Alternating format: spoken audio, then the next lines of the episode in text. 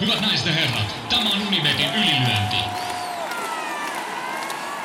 Punaisessa kulmassa Turun ylpeys, Jani Mesikämmen. Ja häntä vastassa Stadin jättiläinen Jaakko Dalpakka.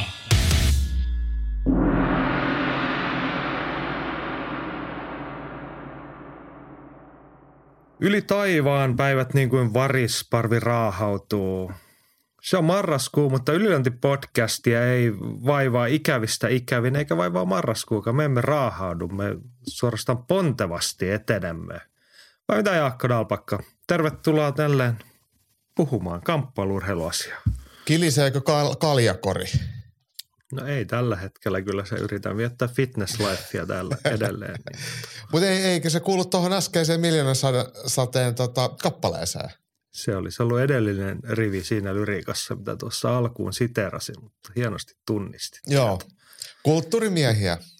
Kulttuurimiehiä olemme, ennen kaikkea urheilu, urheilukulttuurimiehiä. Meillähän riittää urheilukulttuurista puhuttavaa ja kamppailuurheilusta ja sitä ja tätä. Mennään suoraan asiaan, tai no ei tässä nyt ihan suoraan päästy, kun eksyttiin jo sivupolulle heti ensimmäisestä lauseesta, mutta tota, kamppailun maailmaan katsauksia, mitä on tullut – nähtyä ja kuultua viime viikonloppuna, niin siellähän yrkkeiltiin. Suosikkiottelijamme tai molemmat niistä, Jake Paul ja Anderson Silva nyrkkeilivät vastakkain. Mitäs siitä matsista jäi käteen?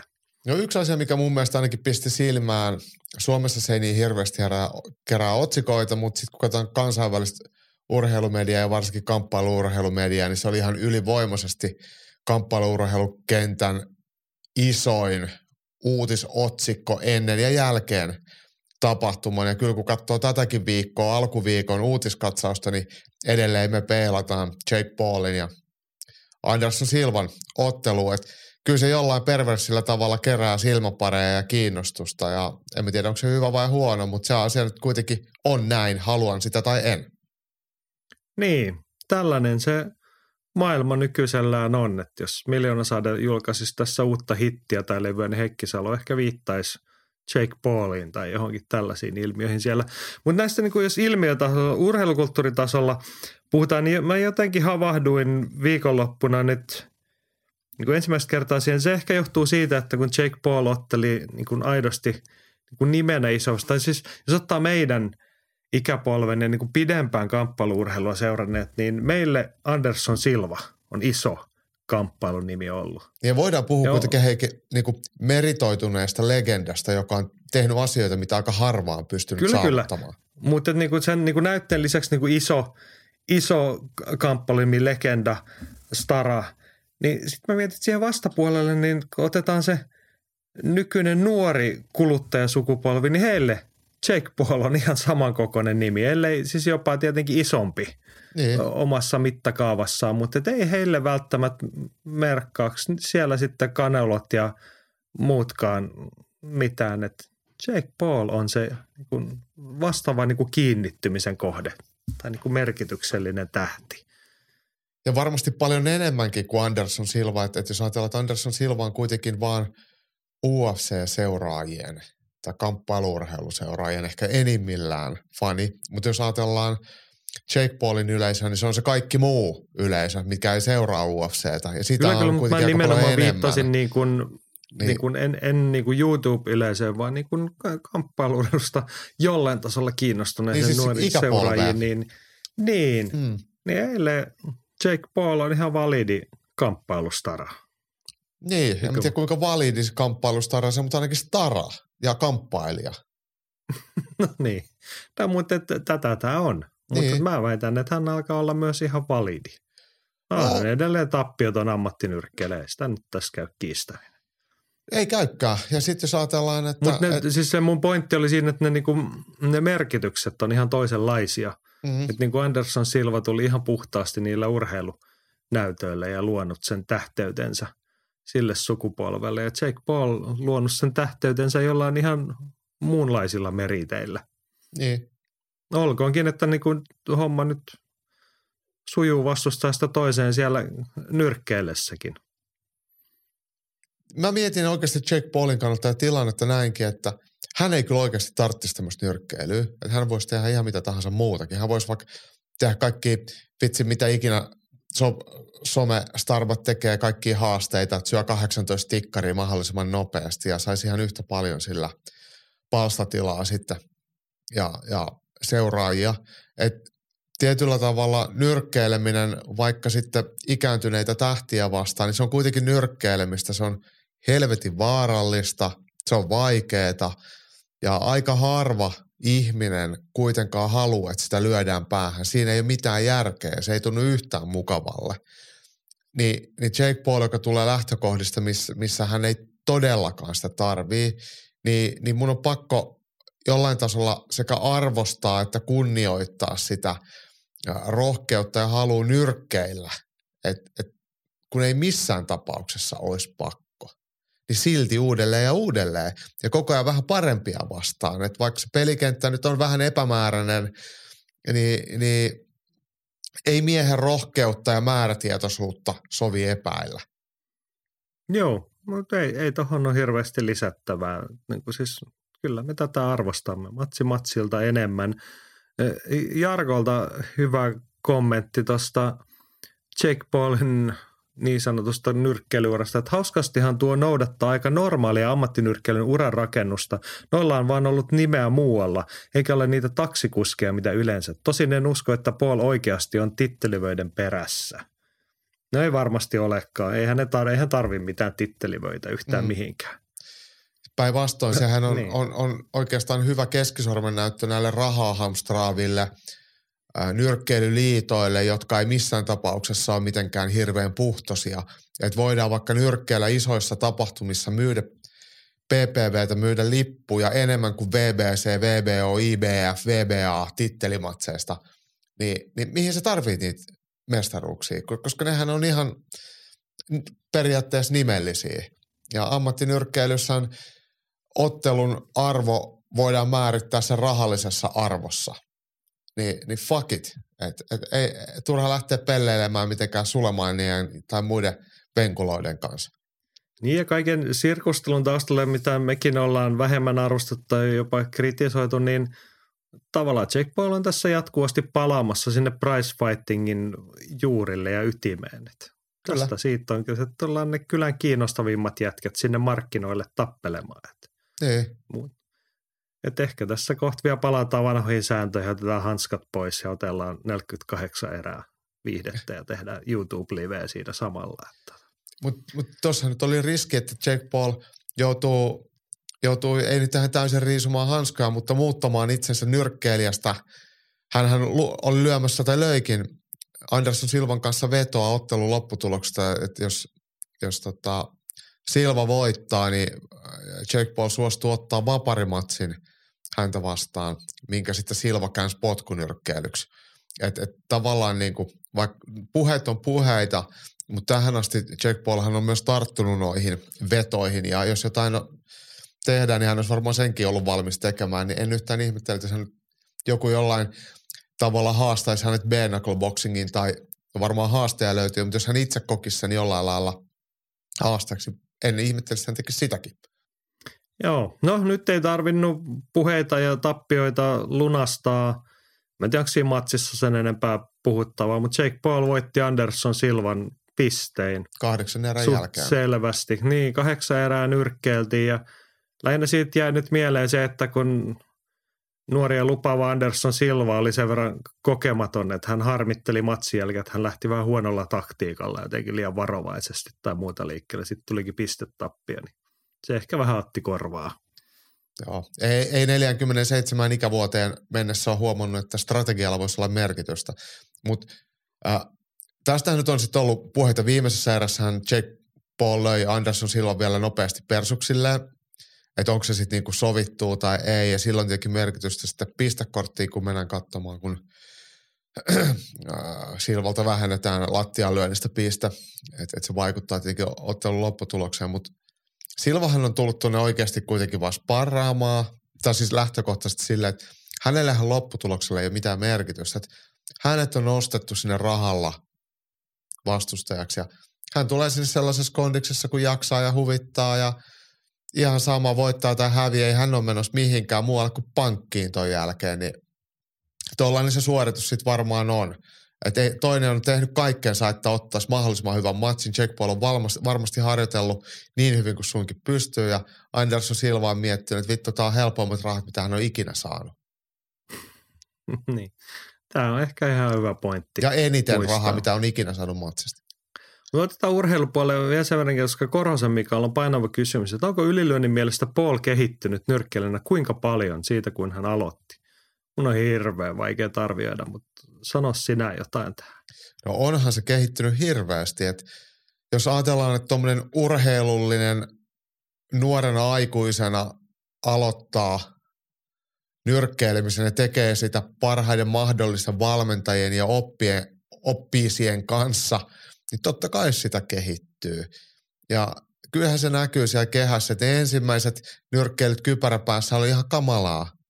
Ja nyt kuitenkin otellaan ihan ammattikilpailijoita vastaan ihan kunniallisesti, niin onhan se rutiini ja se, se fiilis, mitä se tarkoittaa, se oikeasti kamppailemisen, että lyö ja tule lyödyksi, niin siihen ei pääse hetkessä, että se vie aikansa ja se vaatii niitä minuutteja, tunteja, toistoja, niin, niin ei se nyt maailmanmestarin suorittamiselle näytä. Ei tietenkään, eikä tule varmasti koskaan näyttämäänkään, mutta ei se nyt näytä ihan super huonolle. Ja jos me otetaan joku suomalainen tämmöinen ei meritoitunut amatöörinyrkkeilijä, joka siirtyy ammattilaiseksi, niin ei ne välttämättä näytä yhtään sen paremmalle, kun sinne tulee joku Juukan kovin jätkää lähtee ammattinyrkkeilijäksi, niin ei se välttämättä ole yhtään ton parempi. Voi olla jopa huonompi.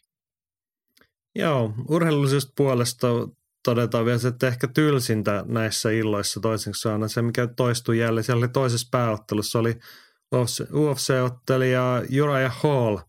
Hän voitti, hänkin taas joutuu pisteelle asti. Hän voitti jenkkifutarin Levian Bellin pisteen. Mm. Ko- kova suoritus, mutta sitten hän sen voittonsa yltiöpäisessä huumassa meni sitten, että hän voi nyt, kun ne Anderson on sanonut, niin hän voi hoitaa tämän homman. Että hän voi seuraavaksi lähteä Jake Paulin vastaan on aina huutelemassa nämä jätkät sitten. Mä voin tulla ottaa se tilipäivä seuraavaksi. Siis kaikki huutelee äh, Jake Paulin perään ja Tommy Fury, jolla on kaksi kertaa ollut jo mahdollisuus kohdata.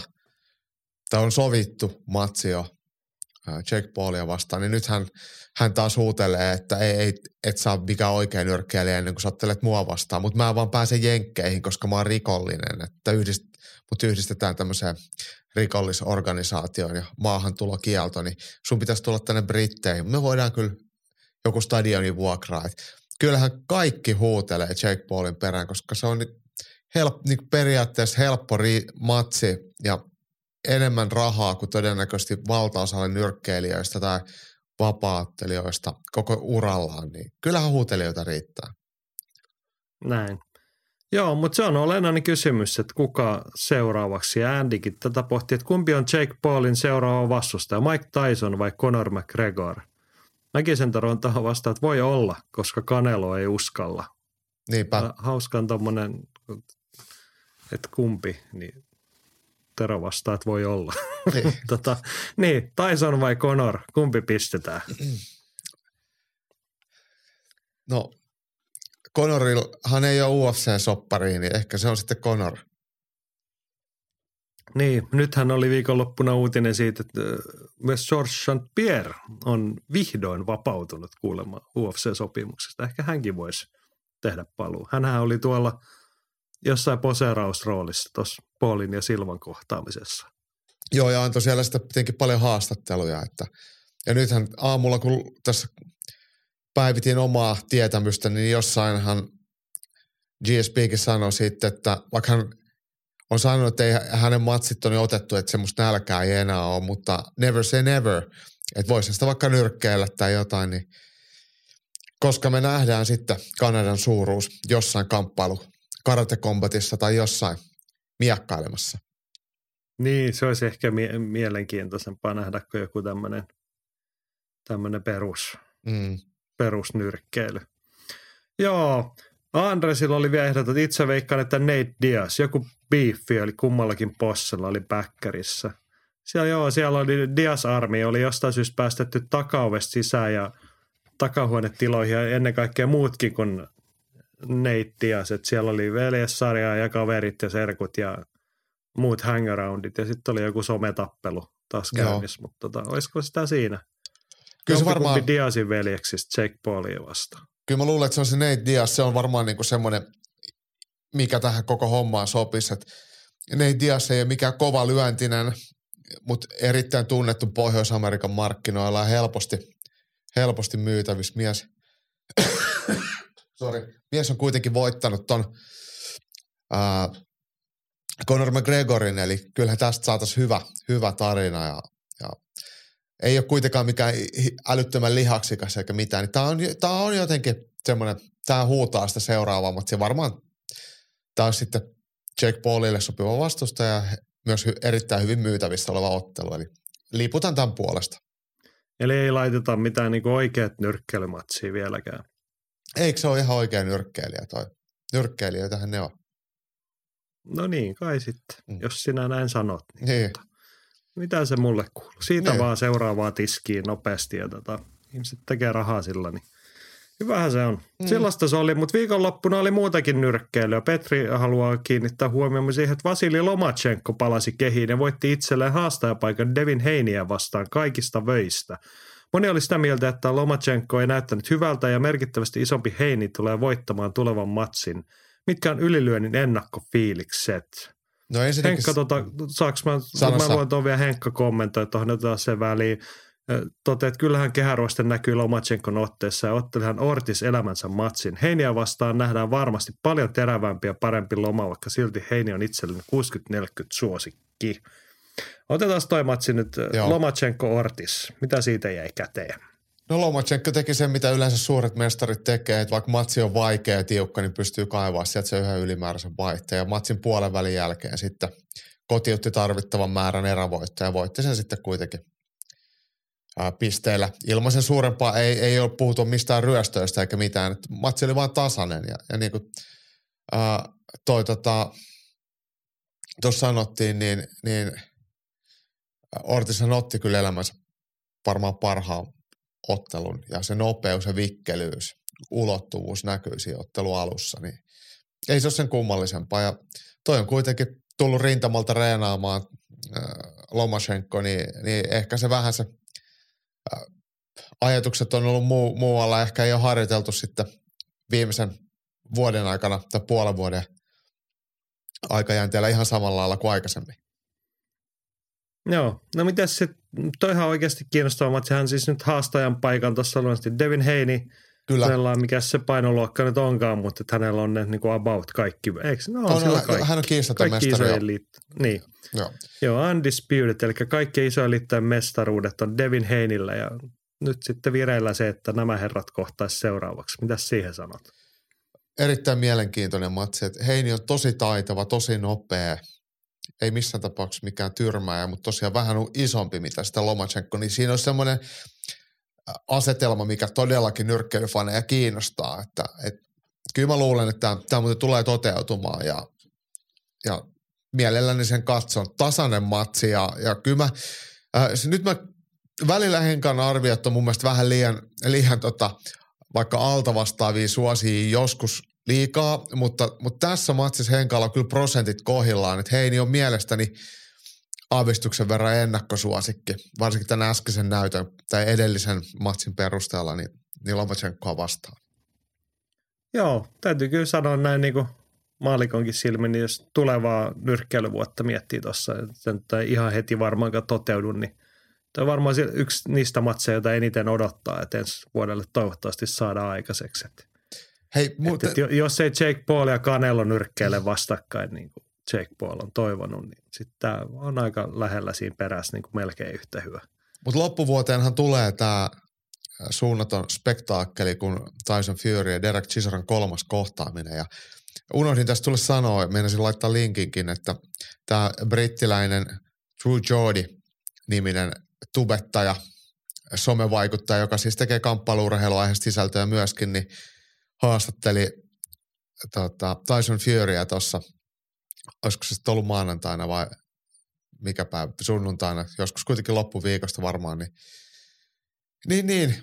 Tyson Fury sitten veti aika pienet siepit, kun tämä True Jordi siinä sitten pisti ää, numeroita selväksi, että et Derek Chisora on tyyliin hävinnyt viimeiset kymmenestä matsista puolet ja, ja, ja edellinen kohtaaminen oli ihan läpijuokset. Minkä takia pitää, pitää ottaa kolmas matsi tämmöistä pu- säkkiä vastaan, että et miksi et sä voinut odottaa sitä usykkiä vaikka ja, ja nyt sä et halua otella enää usykkiä vastaan, että sille annetaan jotain päivämäärärajoja, mutta tämmöisiä heittopusseja vastaan sitten otetaan ja myydään stadion paikkoja. Fury veti hirveät kiukut ja haukkuseen ja veti oikein kunnon ränti ja ei jos sanoisi lyödä luuriin lopulta kiinni. Kannattaa tsiigaa. Se on todella hyvä. punaisen luurin Ei. kuvaa. Se vielä kysyy okay. Se haastattelija, ai et sä löydä sitä, mistä voit katkaista puhelun vai? Okei. Okay. Se on todella katsottu klippi.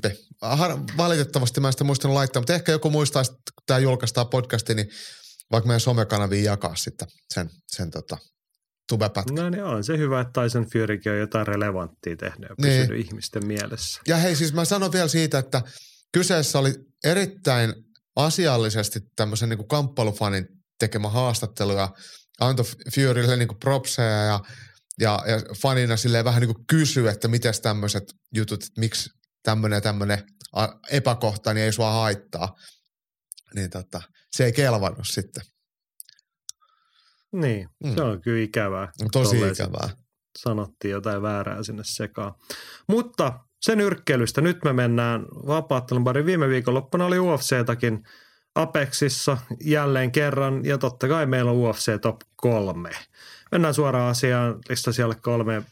Prassikonkari Marcos Rogerio de Lima. Hän voitti, eikä pelkästään voitti. Niin, siis ei ollut pelkästään se, että hän voitti, koska hän ei ollut erityisen menestyksekäs ollut tässä UFC-uransa viime metreillä, mutta kun hän on semmoinen alimittainen potkunyrkkeilijä ja raskassarja, hän voitti kuristuksella. Ja voitti entisen mestari Andrei Arlovskin, mutta tota, ennen kaikkea sitten vielä se, että paitsi että hän kuristi, se oli hieno, niin tämä oli nyt se, kun Masa kysyi pari viikkoa sitten tekniikkakohdassa, vai milloin se oli, että mikä on niinku kuristuksen ja crankin ero, niin Niin. toi oli nyt havaintoesitys. Tämä oli crankki mun mielestä.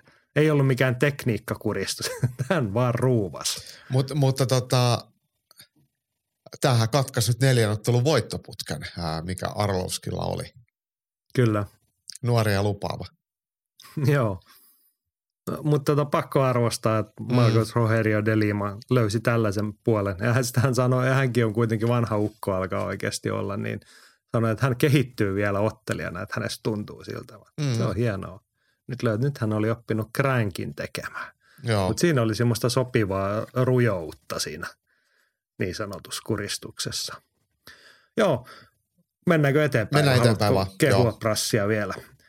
UFC Top 3 kakkossijalla Steve Garcia ihan sieltä illan alkupäästä. Hän otti itseään meritoituneempaa vähän kokeneempaa Chase Hooperia vastaan ja komea tyrmäysvoitto ekana. erä. Siinä oli taas, mä tykkään nostaa tähän listaan niitä, ketkä tulee ja niinku tekee, että millaisilla ilmeillä, millaisella lähestymistavalla, niin Steve Garcia tuli ja niinku ensimmäisessä tilanteessa lähti, hän käytännössä niin juoksi Chase Hooperin yli. Nyt täältä tullaan ja täältä tulee nyrkkiä ja täältä tulee jalkaa ja sitten se oli hetken päästä paketissa, että Hooper ei jotenkaan päässyt ollenkaan siihen matsiin mukaan. Toi on semmoinen niinku muuvi, mitä nähdään sitten välillä amatööriotteluissa. On se kyse mistä tahansa, vaikka nyrkkeilystä tai, tai, tai nyrkkeilystä tai vapaattelusta, varsinkin vapaattelusta. Eli ää, toinen tulee silleen niinku henkisesti sellaisella asenteella, että vittu mä syön sut nyt niinku tästä saman tien.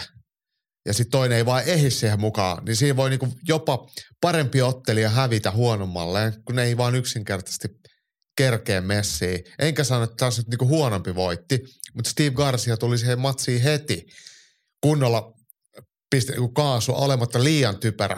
Niin toi on semmoinen mun mielestä, mitä liian vähän ehkä käytetään, koska se toimii ihan huipullakin, että jos sä oot alussa heti ää, vähän niin kuin haaskan kimpussa, niin, niin, niin toinen voi häkeltyä ja jäädä telineisiin ja siinä voi olla tarjolla helppoa, vo- helppoa voittoa, mutta tämmöistä nopeita voittoa. Garcia nyt se otti.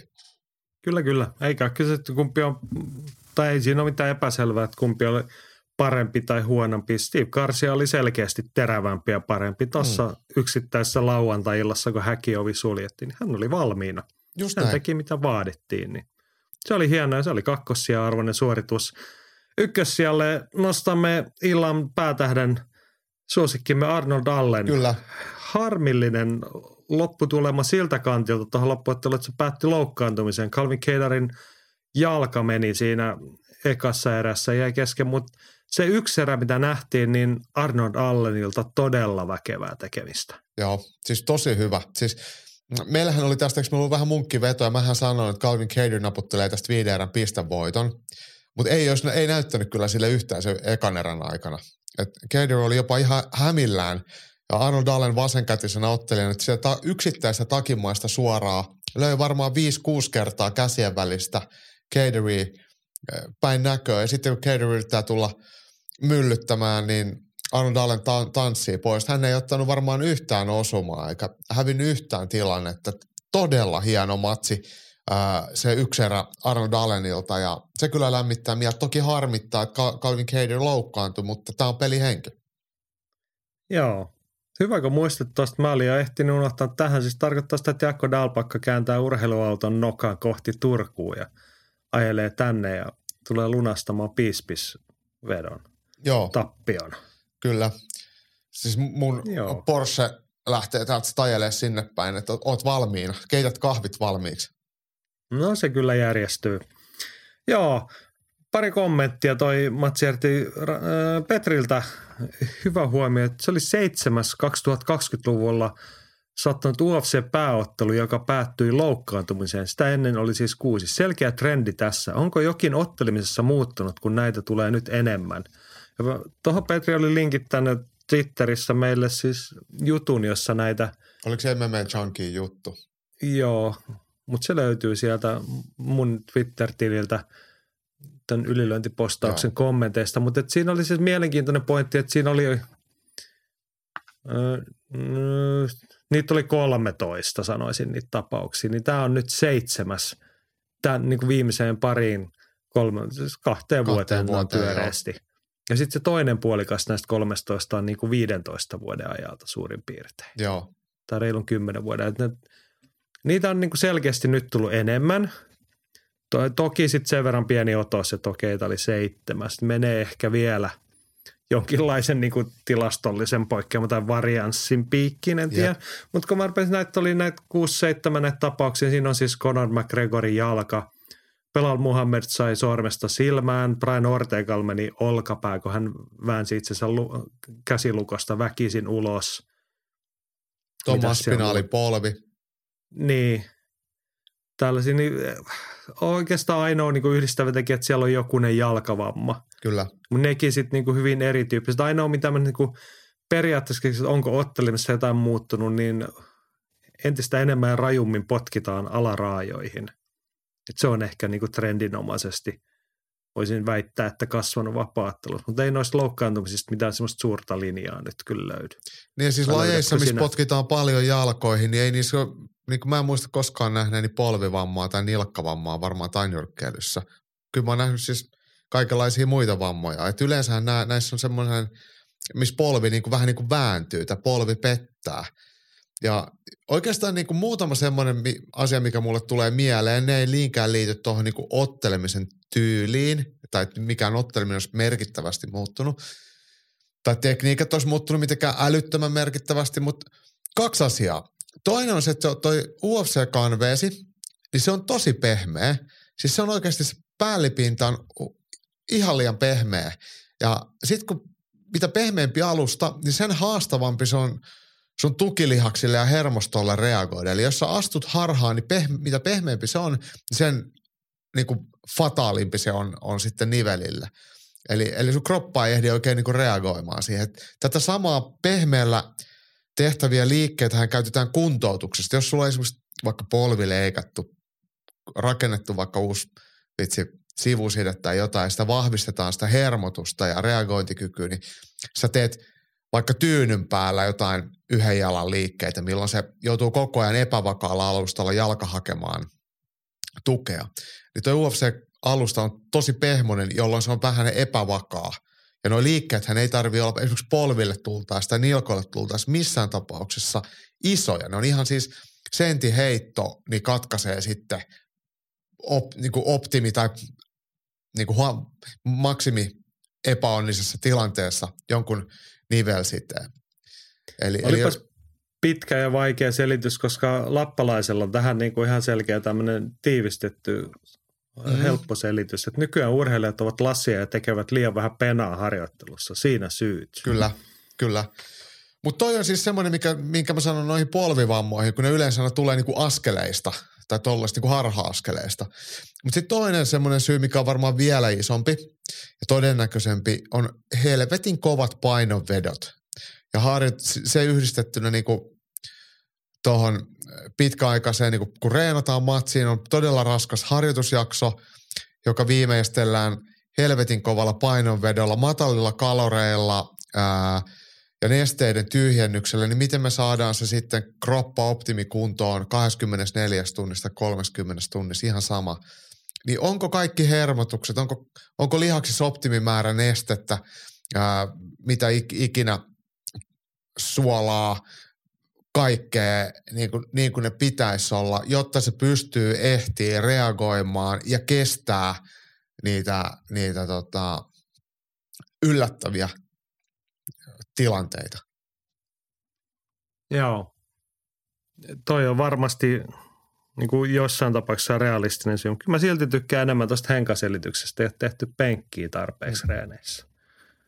Mutta mä, mä oon hei siis siinä mielessä Henkakaan samaa mieltä, että vaikka tuo on vähän läpällä sanottu, mutta terve urheilija tai urheilija, joka haluaa olla terve ja kestää lajissa tulevia vaikeita tilanteita, kolhuja, niin paras tapa ennaltaehkäistä tukia, li, tämmöisiä, no, tuki- ja liikuntaelin vammoja, niin on voimaharjoittelu. Et, et. Kyllä, ja sitten kun kysytään kokeneilta valmentajilta, niin nimenomaan tehdään sitten paitsi penkkiä, niin olympiapainonnostoliikkeitä. No joo, siis... siis Tempaus, maastaveto, rinnalle veto. No joo, maastaveto, maastaveto ei kyykkä ei olympialiikkeitä, että se on no, rinnalle veto näitä, työntä, mutta, mutta on hyvin ydin, eri... Ydinjuttuja niin. tarkoitan. Mutta, mutta tosiaan, tosiaan, jos me halutaan niin vahvistaa kehoa, niin ne voi olla aika spesifejä ja simppelejäkin liikkeitä. Aina ei tarvitse miettiä sitä silleen niin kuin – edes voimaharjoitteluna mitenkään niin kuin isosti, että tehdään vaikka maastavetoja tai kyykkyä, vaikka mä oonkin niiden suuri ystävä, mutta jo, jo ihan semmoiset niin simppelit liikkeet, mitä voidaan tehdä ihan vaikka harjoittelun aikana tai lämmittelyssä. Että jos ajatellaan vaikka erilaisia askelkyykkyjä tai yhden jalan kyykkyjä tai erilaisia punnerusvariaatioita, missä olkapää ja lap, lapatukki kehittyy, niin niitä pystytään niin kuin tosi paljon hyödyntämään ja tulisi hyödyntää ja nykyisin onneksi hyödynnetäänkin, niin, niin kroppa kestää sitten niitä haasteita vähän, vähän paremmin. Joo, tämä oli tärkeä puheenvuoro, mutta pakko tämä nyt vielä sanoa niin kuin tavallaan summauksena, jos me otetaan, palataan tuosta yleisemmästä kysymyksestä tähän yksittäistapaukseen, niin tämä Calvin Kedorin loukkaantuminen, tähän oli ihan pelkkää hölmöyttä. Sitten niin, hän lähti tuuri. tekemään, no huono tuuri tulee, mutta se oli niin kuin täysin hölmöyttä. Hän lähti huonossa paikassa tai hän lähti väärin arvioidussa paikkaa tekemään hyppypolvea. Ja sitten Arnold Allen kiersi niin kuin kattarista katsottuna vasemmalle, jolloin hän olisi pitänyt niin kuin vasemmalle alalle edes niin kuin, jos olisi niin kuin voinut kuvitella, että olisi edes jonkun sivuosuman saanut, niin hän lähti siinä väkisin pakottaa sitä tekniikkaa, kun Allen oli menossa pois alta ja oikealla jalalla sinne perään väänsi itseään ilmassa ja sitten hän tuli huonossa asennossa alas Kyllä. ja siinähän se meni. Kyllä tulit Joo. sen polven varaan niin kuin huon, kummallisessa asennossa. Just näin. Vi, vinossa siihen, niin se olisi vaan pitänyt jättää tekemään, tai niin kuin, että huomannut, että nyt se meni, niin sitten sä olisit vaan tehnyt sen pienen hyppy ja jotkut tästä tekee huomata, että nyt tämä meni. Tai se on se sama, kun nähdään niitä laiskan näköisiä potkuja joskus väsynä, kun jätetään homma vaan väliin, että okei, nyt se onkin liian kaukaa, niin sitten tulee vaan mm. semmoinen jala heilauta. Nyt olisi vaan pitänyt antaa sen liikkeen mennä läpi ja jatkaa ottelemista. Hän Joo. yritti pakottaa niin tosi huonossa tilanteessa sitä. Mutta se on niin tosi, tosiaan, että jos, jos kaikki on niin päin persettä, niin sitten sä horjahdat siinä alas tultaessa ja sitten jotain menee rikki. Tai sitten jos kaikki on täydellisesti, niin vaikka sä horjahdat, niin mitään ei mene rikki. Eli periaatteessa niin toi ei ollut niin vakava semmoinen niin kaatuminen tai heittäytyminen tai lentäminen, että siitä olisi pitänyt johtaa noin iso vammaa. Mutta yleensä ne vammat tuleekin yllättävän pienistä asioista. Et silloin vaan kaikki asiat on niin kohdillaan väärällä tavalla kohdillaan. Että, ja toi oli muista niin esimerkki siitä. Joo, hyvin summattu. Aika kauas päädyttiin tuossa välillä Arnold Allenista, joka siis UFC Top 3 ykkösnimi tälleen, mutta otetaan vielä Olli Riikosen kysymys, että uskoako ylilöinti-crew, että Allenista tulee höyhensarjan mestari 2023? Painoluokan top 5 on nyt kiinnostavassa tilanteessa. Luulen, että helpoin matsi siellä Allenille olisi Ortega ja ehkä Emmet. Hollowayta, Rodriguezia ja Volkanovskia vastaankin olisi tosi mielenkiintoinen nähdä. Kedar oli yllättävän laimea matsin alusta lähtien. Allenin jabi nakutti Kedaria otsaan, vaikka Kedarilla pituus ja ulottuvuus etu. Mm. No siinä tuli nyt vielä summattua se Arnold Allenin yhden erän mittainen huippuesitys. Oli, mutta mitäs toi jatko? Jotenkin en mä, niin kuin, kun tähän asti, hänellä on siis kymmenen voiton, kymmenen matsia, UFC kymmenen voittoa, mm. mutta en mä ole missään vaiheessa tullut niin ajatelleeksi, että Arnold Allen hiljainen kohtelias peritti, että hän olisi missään mestaruusmatsissa, mutta että kyllähän nyt sitten Michael Bispingin pakottamana siinä sanoo varovasti ääneen, että no vois hän jonkun interim tittelimatsi ottaa, jos olisi Volkanovski käy huitamassa Mahashevin kanssa. Niin, kyllä. No onko se nyt sitten niin jo? No siis siellä on Max Holloway, Jair Rodriguez, Brian Ortega, Josh Emmett hänen yläpuolella. Kukaan niistä ei varmasti halua otella alaspäin, ellei, ellei siihen saada sitten tota, väliaikaista mestaruusvyötä. Mutta mikä tahansa näistä otteluista käy, mutta en osaa kyllä niin kuin sanoa, että mitä, mitä UFC aikoo tehdä. Ja kyllähän UFC aikoo tehdä se niin, että se myy. Ja totuus on se, että miehet, jotka on hänen yläpuolellaan, Josh Emmett, Brian Ortega, Jan Rodriguez, Max Holloway, kaikki on paljon myyvempiä ja tunnetumpia. Eli Allenilla ei kyllä ole mitään tämmöistä vipuvartta niin UFC-suuntaan, että, että, että minulle se kuuluu. Että, että että vaikka hän edustaa no, yhtä isoa markkinaa, nyt mutta... Calvin Caterista ja Dan Hookerista. Niin, mutta onhan Josh Emmettkin Voit... voittanut Calvin Cateria. Niin, niin. Näin, että, mutta tarkoitan, kun jos UFC miettii sitä rahallisesti, niin Arnold Allen ei myy Pohjois-Amerikassa yhtään lippua. Et, niin, et hänen no, isoin, vo, is, isoin voitto silleen, hei... on kuitenkin Calvin Caterista, niin on, on siellä kuitenkin Jair Rodriguez ja Max Holloway on aika paljon tunnetumpia. Ja myös kyllä, Brian kyllä, mutta jos me otetaan silleen taas se isompi bisneksen kuva, niin höyhen sarjan interim-tittelimatsi, niin ei se nyt, se on ihan sama, että onko siellä niin kuin kuka. Ei se, ei se myy nyt, niin kuin no, siis näillä nimillä, mitä tässä pyöritellään, niin ei se niin kuin UFC-mittakaavassa myy millään tapaa merkittävästi. Et siinä mielessä Dana White ja matchmakerit vois tehdä sen oikeudenmukaisen asian ja ottaa siihen alle niin toiseksi osapuoleksi. Mutta ihan kuka tahansa noista olisi kyllä kiinnostaa. Ja sit, niin. No, Brian Ortega, Max Holloway – johonkin sopivaan jenkkimarkkinaan, missä he on niin kuin, niin. jos se nyt paikallisia, niin tunnettuja nimiä, niin se myy sen, mitä myy. It is what it is. Ja kyllä, sitten tulee Arnold Allen ja Interin mestari sen jälkeen. Joo. Joo mut, Koska mut, on noin myös kaikki sellaisia matseja, joita ei nyt tässä enää tarvi itseään hirveästi kyseenalaista, että Arnold Allen voi voittaa. Niin on. Siis todellakin on. Esimerkiksi Josh Emmett, niin otti mun mielestä niin kuin hävisi Calvin Caterille ja Arnold Allenhan kuitenkin näytti, että hän on ihan merkittävästi parempi. Josh Emmett ei varmasti tarjoaisi mitään erikoista haastetta. Ja sitten sit ehkä Jair Rodriguez voisi olla tyylillisesti ha- vaikea, mutta Jair Rodriguezkin on nyt, kun hän on kehittynyt, niin hänkin on rauhoittunut. Niin se vie sen niin kuin tietyllä lailla sitten sen hänen vaarallisuutensa veke. Joo, kyllä me lähdetään nyt ainakin silleen vähän toivomaan sitä, että mm. Anna Allen voisi vuonna 2023 olla Höhensarjan Interim, eli väliaikainen mestari. Siihen ei mennyt usko, koska se varmaan se oikea tittelimatsi. No ehkä vuoden päästä joskus voisi toteutua, että niin. jos Volkanovski käy nyt seikkailemassa keväällä sitten jo ylemmässä painoluokassa. Niin. Ei, kun mä puhuin tästä, tästä tota myymisestä, että mitä UFC ajattelee, niin – kun nythän on ollut puhetta, että UFC-maaliskuu ei olisikaan Lontoon O2, vaan se on, mikä, onko se Hotspurin areena, kun siihen saa katon päälle. Joo, Tottenhamin niin, uusi niin, stadioni. Niin, niin, niin, niin, niin, eihän se nyt välttämättä sitten UFClle huono että laittaa sinne Arnold Allen väliaikaiseen mestaruusmatsiin. Että se kyllä myisi. Leon Edwards siihen pääotteluun niin. oman tittelinsä niin. kanssa, niin, niin. se varmaan toimisi. Niin. Pistetään tällainen vetämään. Joo. Eikä tarvitse sanoa, että paska, että katso, vaan menen paikalle ja katson, koska kiinnostelee. Just näin. Joo, sillasta oli tarjolla UFCssä. Sitten on vielä hei kotimaan katsauksen vuoro. Masalla on tämmöinen yleisluontoisempi pohdinta, että Suomessa on nyrkkelykehään saatu Vesamatti Loiri vetämään yleisö, eikä halmeen maakuntamatkailussakaan ihan urheilu edellä menty. Mutta nyt kun maailmalla shownyrkkeily on juttu, on Suomessa nyrkkelyilan isoin vetona olla Frederikin keikka. Pitäisikö vähän taas skarpata? No ei sitä Niin, Matti viittaa siis vois- parin viikon niin. päästä on Savonlinnassa, eikö se ollut Boxing Kyllä. Night? Ja siellä, siellä, on, siellä on paitsi nyrkkeilyä, jotain kotimaisia, vähän pienempiä staroja ja sitten on Frederikin keikka, Mhm. mm-hmm. jota on mainostettu ahkerasti siinä, mutta tota, pitäisikö vähän skarpata?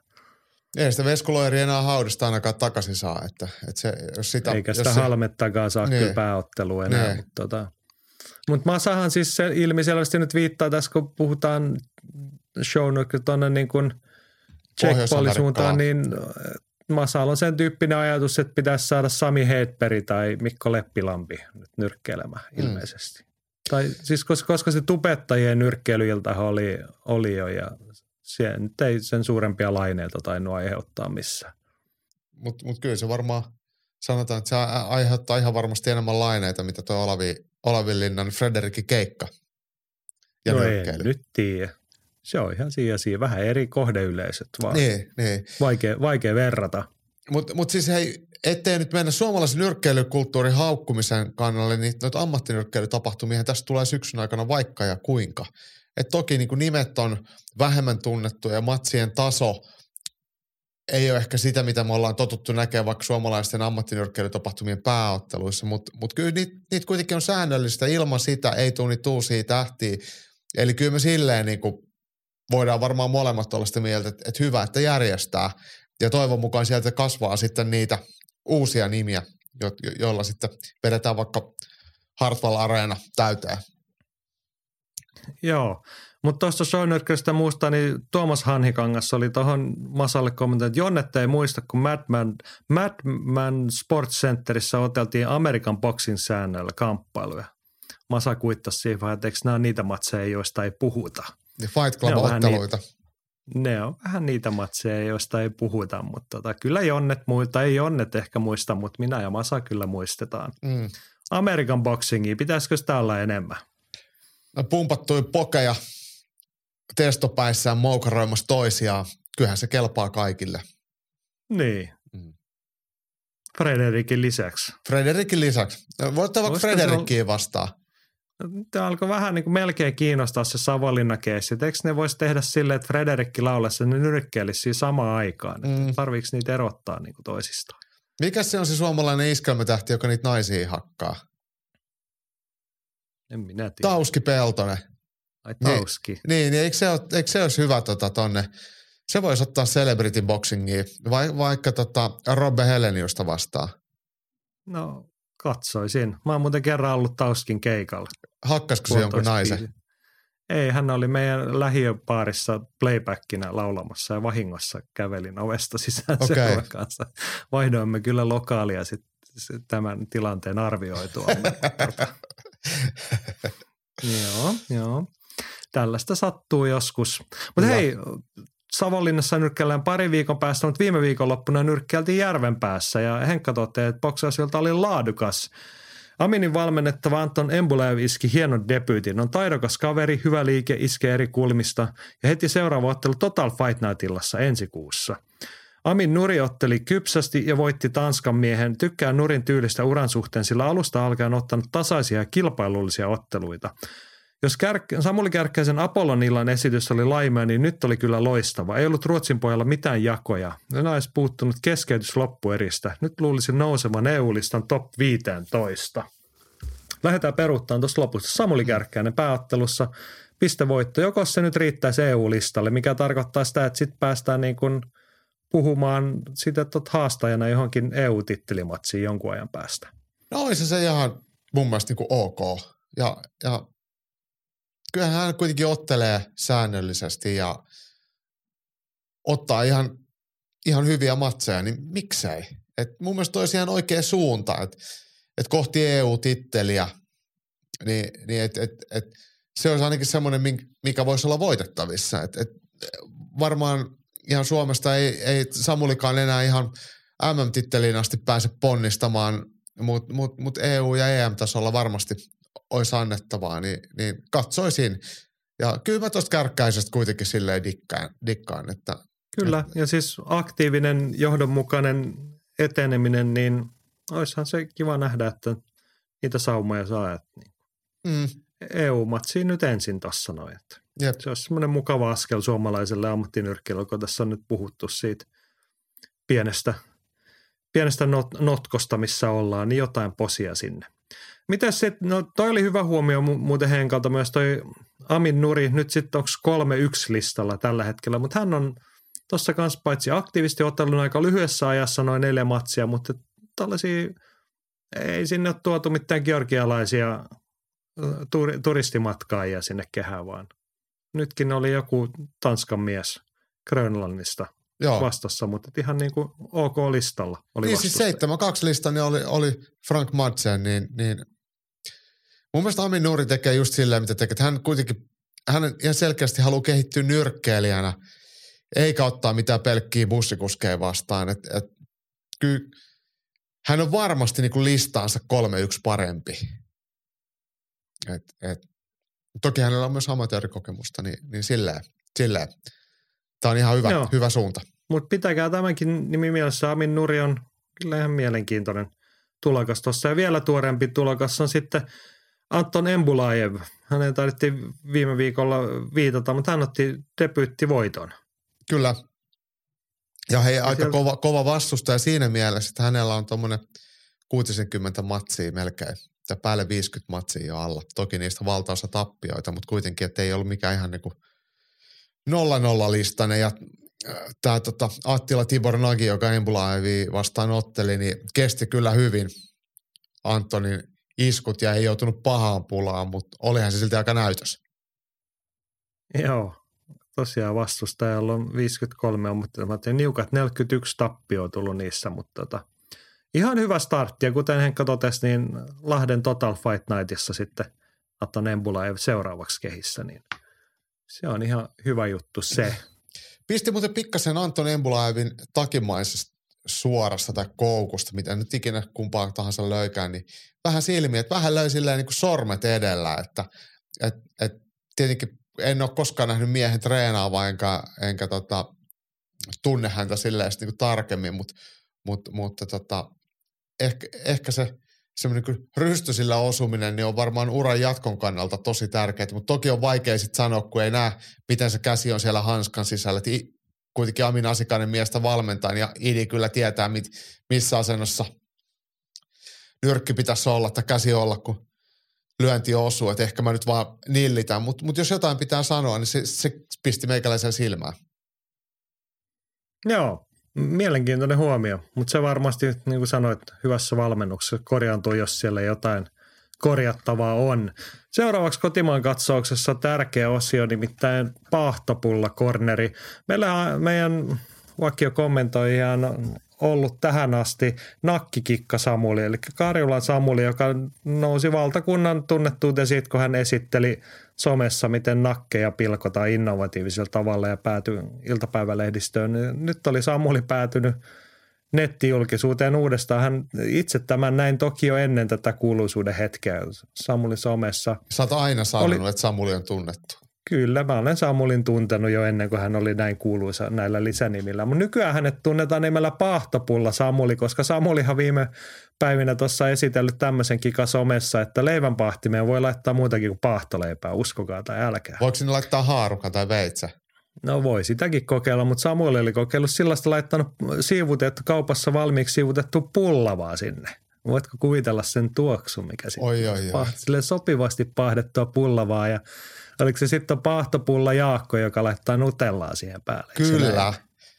Pitää käydä ostaa toi pahdin ja pulla ja nutella, mutta mut kuulostaa hyvälle. Mä ihan oikeasti olen tässä pari päivää jo miettinyt, kun muistan vaan kaupasta ottaa siivutettua pullavaa, niin luultavasti ihan pakko pahtaa. Samuli luultavasti joulun lähestyessä laittaa siihen luumuhilloa tai sitten vihreät kuulii siihen Joo. pahtopullan päälle. Mutta tästä eteenpäin tunnemme hänet pahtopulla Samulina. Mm. Ja Siihen asti tulee seuraava nimi. niin, mutta Samulillahan on nyt ihan relevanttia asiaa tämän Niksi-Pirkka-osion lisäksi myös kamppailuurheilusta. Pari huomiota viime viikonlopulta. Samuli toteaa, että vapaa-painin SM-kisat painittiin Helsingissä. Tiesitkö tämän? En tiennyt, mutta siis kun me sanotaan. Pahtopulla Samuli, niin se voisi olla myös painiliiton tiedottaja Samuli. Joo, mutta Samuli tätä raportoi tässä, että kisoissa nähtiin muutama vapaaottelija, kun Karvan Ahmadi hävisi molemmat ottelunsa, Lemar Khan voitti yhden, hävisi kaksi ja Toni Lampinen hävisi kaksi matsia.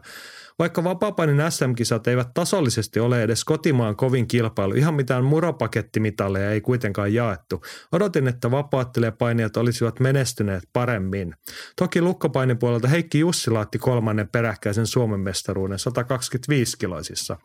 Painiliitto ei näistä vapaapainikilpailusta vaivaudu tiedottamaan. Painin UVV Cup 2022 pistetilanne jossa kansainvälinen kärki kilpailee vei huomion ja SM-kisoista ei saa siihen pisteitä, vaan PM-taso on alhaisin, josta niitä kerätään. Samaan aikaan painittiin U17 SM-kisat. Siellä olikin sitten eri meininki, kun tulevaisuuden huiput ratkoivat tulevia maajoukkuepaikkoja. niin. Tällainen pieni katsaus painiskeneen.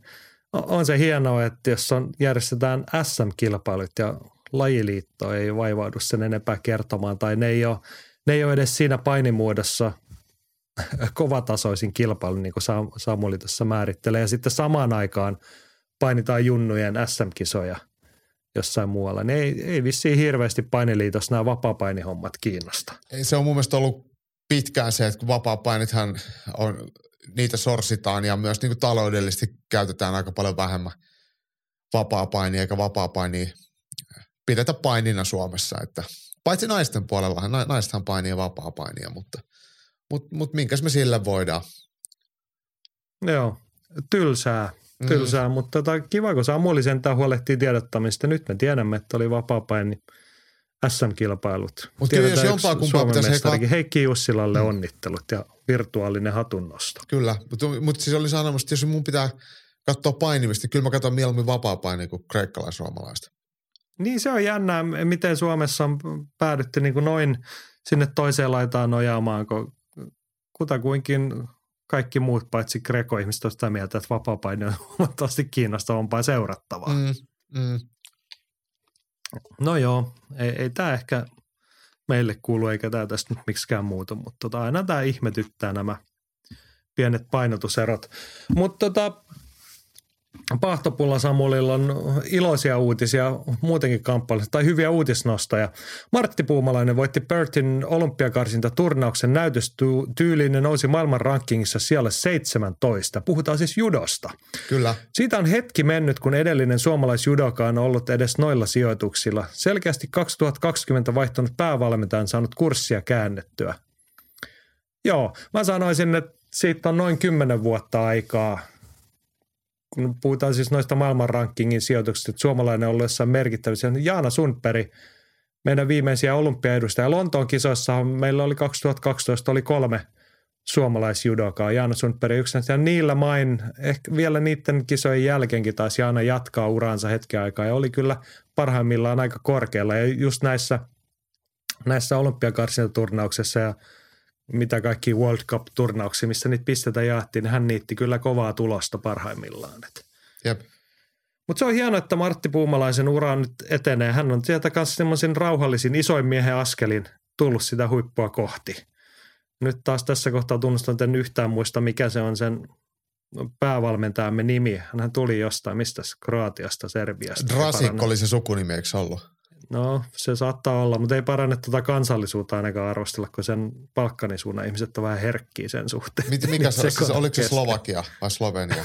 Tai... Joo, se on mutta oikeasti tosi nolo. Siis, mä, mähän taisin kertoakin sulle, että mä olin tuossa ennen kuin Abu Dhabiin lähdin, niin olin tuossa punttisalilla, missä mä käyn R5, niin olin siinä vähän jumppailemassa ja sitten Juhan Lahti, joka siellä on, on, on yksi näistä osakkaista ja valmentaa siellä, niin hänellä oli jotain englannin, englantia puhuvia vieraita, niin sitten kun he lähti, niin selvisi, että, että, että siinä oli se, oli se judon päävalmentaja, mutta mut se meni meikäläiseltä ohi, jos on kiva käydä jauhamassa, mutta ehkä mä jos, jossain kohtaa vielä törmään siihen sitten uudelleen. Joo, mutta pistäkääpä seurantaa. Suomalainen judo on ainakin Martti Puumalaisen verran hyvässä nosteessa ja toivotaan, että sieltä tulee muita perässä ja olympiakarsinta systeemithän käy nyt sitten kuumana, kun 2023 alkaa olla kohta kalenterin lehtenä tuossa, niin ensi vuoden puolella niitä ratkotaan niitä 2024 kesäkisojen paikkoja ihan tosissaan. Että. Ja Puumalainen on muuten Twitterissäkin ihan aktiivi. Taidan seurata, aina törmäilen hänen päivityksensä, Kyllä. mikä on tosi tervetullutta. Joo, ottakaa miestä seurantaa. Ja hän tosiaan kiertää aktiivisesti näitä kisoja maailmalle. Niin tuommoista aktiivisesti somettavan nuoren herran tilin kautta pysyy vähän kärryillä siitä urasta helpolla. Mutta hei, Pahtopulla Samulilla vielä yksi nosto, joka menee näin, että isot pojat taitavat olla tulevaisuutta, sillä Konsta Mäenpää jatkoi Bundesliigassa vahvoja otteita ja taitaa olla edelleen tappioton. En tiedä mistä muualta tuloksia voi seurata kuin alahuikun Instagram-storeista. Saksankielinen striimi maksaa ilmeisesti 7,90 kuukaudessa. Joo, puhutaan siis nyt siitä kreikkalaisroomalaisesta painista ja Konsta Mäenpää, eikö hän nyt sitten on raskaan sarjan paini? On, joo. Hän on nyt niin kuin savolainen Kuosmanen sarjan Joo. ja mun mielestä hän on siellä raskaassa painunut. Ja tosiaan to, täytyy sanoa taas kerran, toi hieno systeemi tuo Saksassa painittaa painin Bundesliga. Mm, Siellähän on vuosien varrella käynyt paljonkin suomalaisia. niin on. Olisikohan Jarkko Alahuikku itsekin käynyt ja Marko Ylihannuksesta näistä isoista staroista lähtien, mutta tota, siellä käyvät säännöllisesti kisaamassa niin liikamallista. Ja siis sama, mun mielestä niin painonnostossakin niillä on Bundesliga käsittääkseni. Tietenkin nyrkkeilyssä myös, että et en tiedä missä kaikissa lajeissa. Että et se on ihan Joo. hieno. Mutta täytyy sanoa, että aikamoinen paini niillä saa olla, että jos tilaat on saksaksi selostettu striimin 8 euroa kuukaudessa seuraa painin Bundesliigaa, niin mutta varmasti näkee laadukasta paini. Siellä on, väittäisin, että siellä on aika monta kansallisuutta Niin edustettu. Euroopan huiput. Joo. Ja eikö se, siis kisasysteemihän toimii niin, että siis Konsta Mäenpää sinne muuten vaan mene niin omana, että hän edustaa jotain seuraa sitten. Joo, tässä jotain kaupunkiseuraa, kyllä se näin on, että se on vaikka Hertha Berliiniin ja niillä on sitten kaikkiin painoluokkiin yksi, osa, yksi tai kaksi. Ja siitä kisaa jotain Dortmundia vastaan ja äijät ottaa keskenään sitten tietenkin oman painoluokkalaisiin vastaan ja sitten jompikumpi voittaa. Tai jompikumpi Joo. näistä aina voittaa. Niistä tulee sitten pisteitä ja sitten sit jossain kohtaa kautta sitten selviää, että kuka, mi, mikä seura sen sitten voittaa. Tällainenhän voisi Suomessakin olla. Alkaisi painikin kiinnostaa, saataisiin semmoinen tervehenkinen Pohjanmaa vastaan muu Suomi vastakkainasettelu, kun muu Suomen seurat kävisi, yrittäisi käydä niistämässä pisteitä Lapualta tai jostain. Mutta eihän siellä enää Pohjanmaalta, siis Peks Paini, eikö Savolainen ja Kuosmanen, ne on kaikki jo No, Savolainen mutta on- on ne kuitenkin, on se kuitenkin ne lajin valta-asetelmat on se, että sen, sen Niin, takia. Grecopaini niin, on edelleen suuri juttu Suomessa, että se, siellä se niin kuin käskyvalta ja muu, mutta sehän siinä olisi se mielenkiintoinen just, että kuitenkin Etelä-Suomessa ja Länsi-Suomessa on isoja painiseuroja, niin, niin, Helsinki, Espoo, eikö Lahdessakin Vantaa, ole, La, Lahti joo. niin, Turussa on isohko painiseura, niin kyllä tämän hienon painiliikan saisi aikaiseksi. Mm. Make it happen, painiliitto. Ei se sen kummempaa. Tällainen oli kamppailumaailman katsaus ja kotimaan katsaus. Paljon puhetta, mutta puhetta seuraa lisää. Seuraavaksi me katsotaan, miltä näyttää viikon taistelu. Ylilyönti ja viikon taistelu. Viikon taisteluita meillä riittää runsaasti. Tehtiin nyt suosi suomalaista tyyppinen valinta. UFCstä otetaan tärpit tuossa myöhemmin, mutta kun siellä ei ole mitään ihan hirveän mielenkiintoista, ihan rehellisesti sanottuna, niin käännämme katseet itärajalle. Onhan se hienoa, kun Karelia Fight otellaan viikonloppuna. Pitkästä aikaa. Lauantaina Imatra urheilutalolla Karelia Fight 16 taitaa olla järjestysnumero. Paljon siitä on tässä nyt, onko kaksi vuotta sitten jäänyt väliin koronan takia? Niin, en mäkään muista milloin mä oon siellä viimeksi käynyt. Kyllä se varmaan pari vuotta on mennyt. Niin, eli tarkoittaa sitä, että edellisestä Karelia Fightista saattaa sitten jo olla kolme vuotta aikaa. Mutta Ei jotenkin, voi olla niin paljon. Pakko itse asiassa nyt vähän lunttaa, tota, löytyykö täältä heidän Facebook-sivuilta. No nyt kuitenkin uskallamme, sä voit luntata siinä sivussa, mutta tota, uskalletaan jo luottaa siihen, että tulevana lauantaina se toteutuu. Ja meidän viikon taisteluita kaivataan sieltä. Ja onhan toi sellainen paikallisesti, siis paitsi niin kuin Suomen vapaatteluskenelle, toi on semmoinen kokoontumissa, että kaikki menee mielellään, kaikki yleensä viihtyy Karelia Fightissa, mutta ennen kaikkea paikalliselle yleisölle. Hieno juttu, niin kuin Pasi Päivinen, tota, että Karelia Fight, kuinka paljon on odottanut tätä iltaa. Mä oletan, että Pasi Päivinen jostain sieltä päin kotoisin, mutta mun täytyy, että mä oon luullut, että vaan meillä täällä Lounaismurtessa sanotaan, että kuinka paljon mä jostain tykkään. Kui paljon? Joo, siis Kui paljon. Joo. Toi muuten pitää paikasta 2019 on ollut viimeinen Karelia, mä nopeasti sen varmistin. Ai hitta. Joo. Tuntuu hurjalta, että sitä on niin paljon aikaa. Mutta mitäs Jaakko, kuinka paljon tykkäät siitä, että on Karelia Fight? No kyllähän mä tykkään. Siis Karelia Fight on sekä perinteinen, mutta yleensä myös sit silleen vauhdikas tapahtuma ja siellä on sekä tässä on paljon matseja, siellä on amatöörimatseja, siellä on ammattilaismatseja. Siinä on oikeastaan niin kuin suomalaiselle kentälle paljon kaikkea. Ja sitten Imatralla vapaaottelu ja kamppailurheilu voi hyvin. Reksi kun järkkää, niin siellä on sitten kaikki paikalliset saatu mukaan ja vippöydät on täynnä ja tunnelma on hyvin semmoinen keskioluen tuoksuinen, niin kyllä se on, se, siinä on omaa semmoista fiilistä. Ja kuulemani mukaan jatkot on myös yleensä kelvolliset.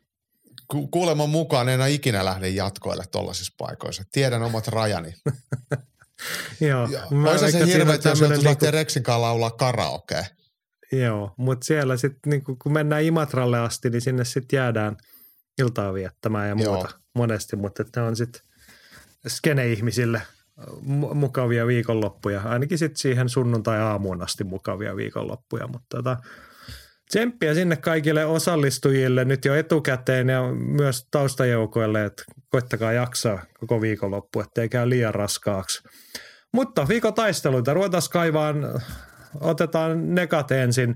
Pääottelussa piti olla paikallinen suuruus Maiju Suotamo. Tuossa muutama päivä sitten tuli se tieto, että ei ole. Maiju, Maijulle ei löydy vastustajaa. Se on hurjaa. Se on harmillista.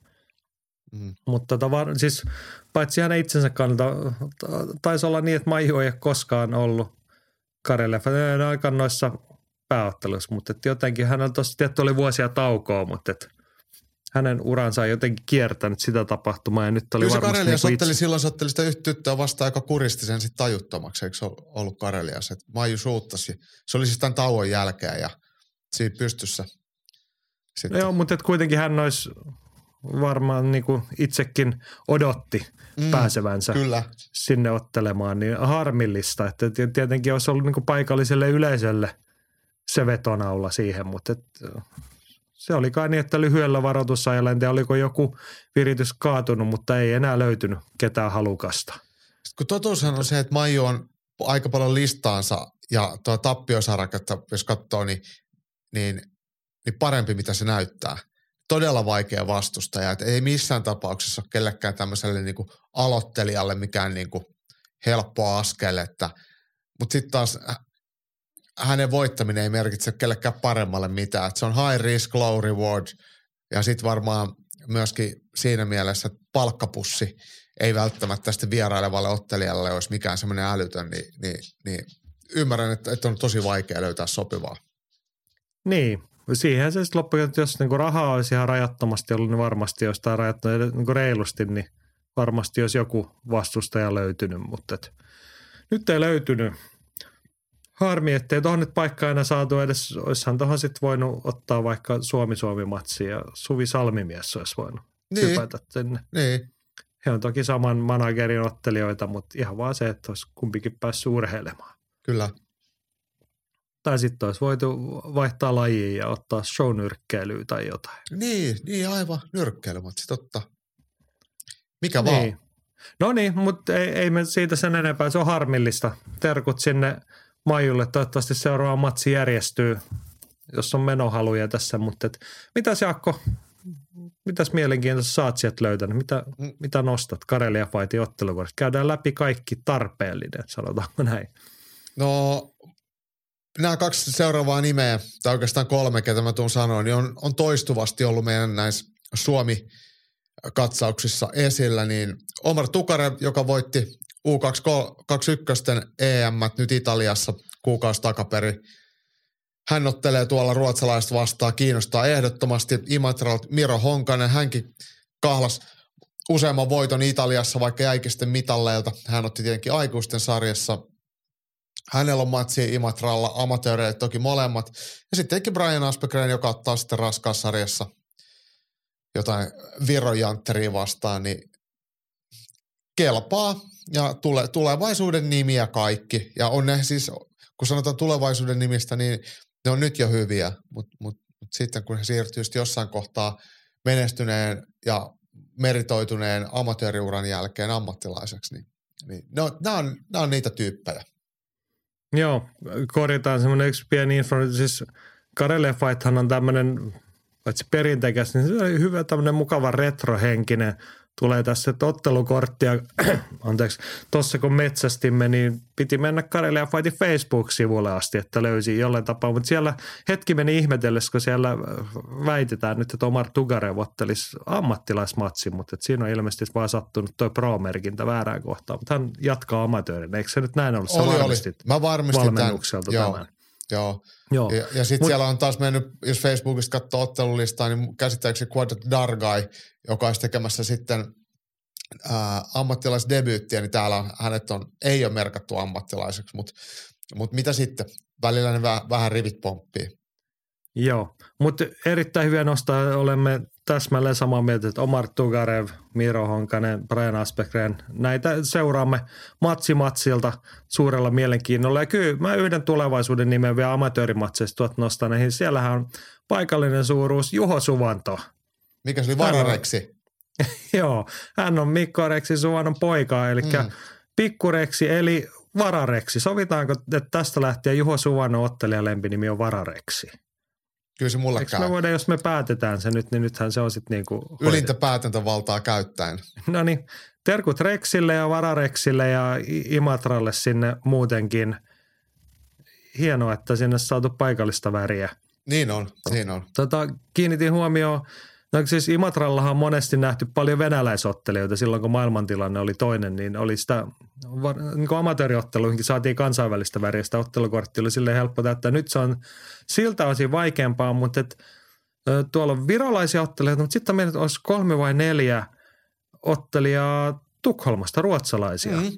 MACC-nimiseltä salilta. Joo. Joo, mutta se on mielenkiintoista. Suomi-Ruotsi henkeä. Joo, on se joku norjalainenkin vielä. Joo. Mm. Mutta mm. mä nostan, tuossa oli niin amatöörimatsesta positiivista Suomi-Ruotsi henki, mutta ainahan me tykätään, kun on Suomi-Suomi henkeä. Ammattilaismatseissa on mielenkiintoinen nuoruus vastaan kokemus. Saku Heikkola vastaan Kirill Andreev. Valkeakoski vastaan Turku.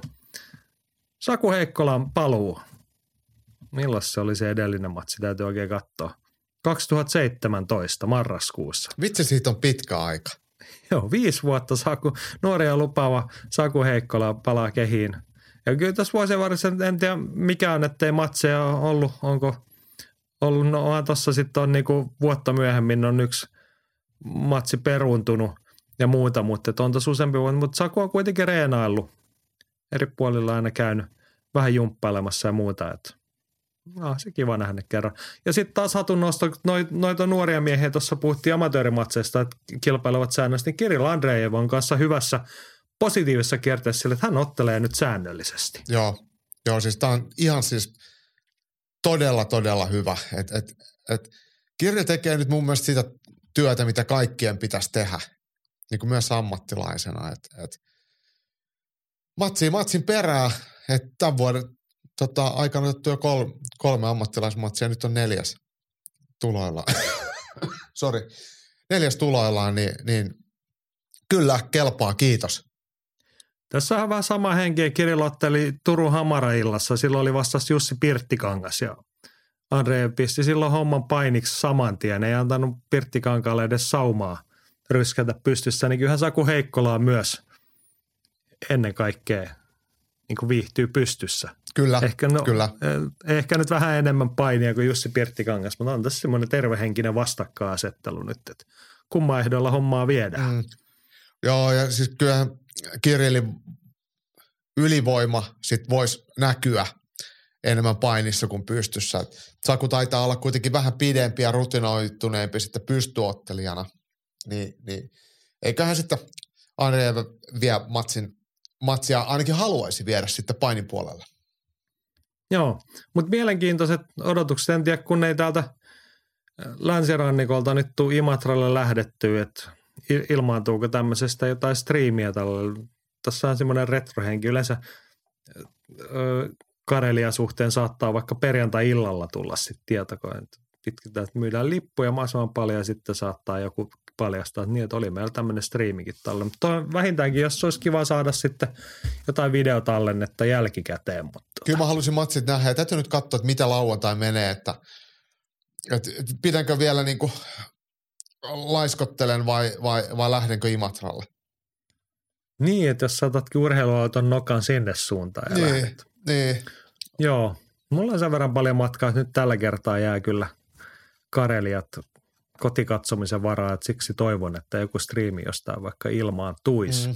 Mutta hei, tossa vielä kaikki. Siis tänhän, jos nyt oikein tätä Facebook-tiedottamista tulkitsen, niin 11 matsia tuohon illan ottelukortille, josta toki valtaosa on sitten amatöörimatseja, mutta onhan täällä muutakin. Siis ammattilaisten saralla, tässä kysymyksen kautta Harri Julmala kysyy, että jatkuuko Markus missä on jatkot Mäkiventelän voittoputki Karelia Fightissa? Markus nähtiin myös Turun Hamarassa tuossa alkusyksystä ja nyt sitten vastassa on, tämäkin on Suomi Suomi matsi, Jyri Mikkilä. Mm. Combat Society Tämä on vastaan asiassa MMA tasan- Seine. Joo, se mun mielestä tämä on tasainen ottelupari ja todella hyvää matchmakingia ja, ja mulla ei ole mitään kumpaakaan vastaan. Molemmat kundit kyllä tunnen ja, ja oikeastaan mä en osaa sanoa, että kumpi tämä hoitaisi. Et, et vaikea nähdä tässä semmoista niinku helppoa, helppoa tota, skenaarioa. Et, et ehkä sitten Mikkilä on kuitenkin alun perin VJ-piireistä tullut. Voisiko hänellä sitten ehkä olla vähän etua siellä mattoottelemisen puolella ja olisiko Markus Mäkiventelä sitten ehkä pikkasen taitavampi sitten pystyssä, mutta mut, tämäkin nyt on, erot on varmaan aika marginaalisia miesten kesken. Onko nyt, kun ei ole niinku ihan UFC-tason tail of the tape ja tilastoja tässä tarjolla, niin onko vastaako mielikuva, onko mä oikeassa, jos mä väitän, että tota, Mäkiventelä on niinku raamikka, hän on pidempi. Hän on varmasti, no se varmasti on pidempi, mutta Mikkilä on kyllä aika ra, niin kuin parski kaveri sit myös, että et, et jos Mäkiventelä on, on, on ulottuvampi, niin Mikkilä on varmaan sitten ehkä ihan pikkasen, voiko sanoa sitten rumasti lihaksikkaampi, paksumpi. Niin silleen hyvällä tavalla. Niin, niin. Parski on hyvä sana tähän. Kyllä mä ehkä annan nyt siis silleen äh, Harrin kysymykseen nojaan sinne Seinäjoen ja Mäkiventelä voitosuuntaan, että Jyri Mikkilä edellinen matsihan on viiden vuoden takaa. Kyllä, myöskin. Kyllä. Tota, en tiedä minkä verran, minkä verran tota, on tullut painikisoja tai muuta tuohon viiteen vuoteen, mutta et vapaattelukokemus on vähäisempää.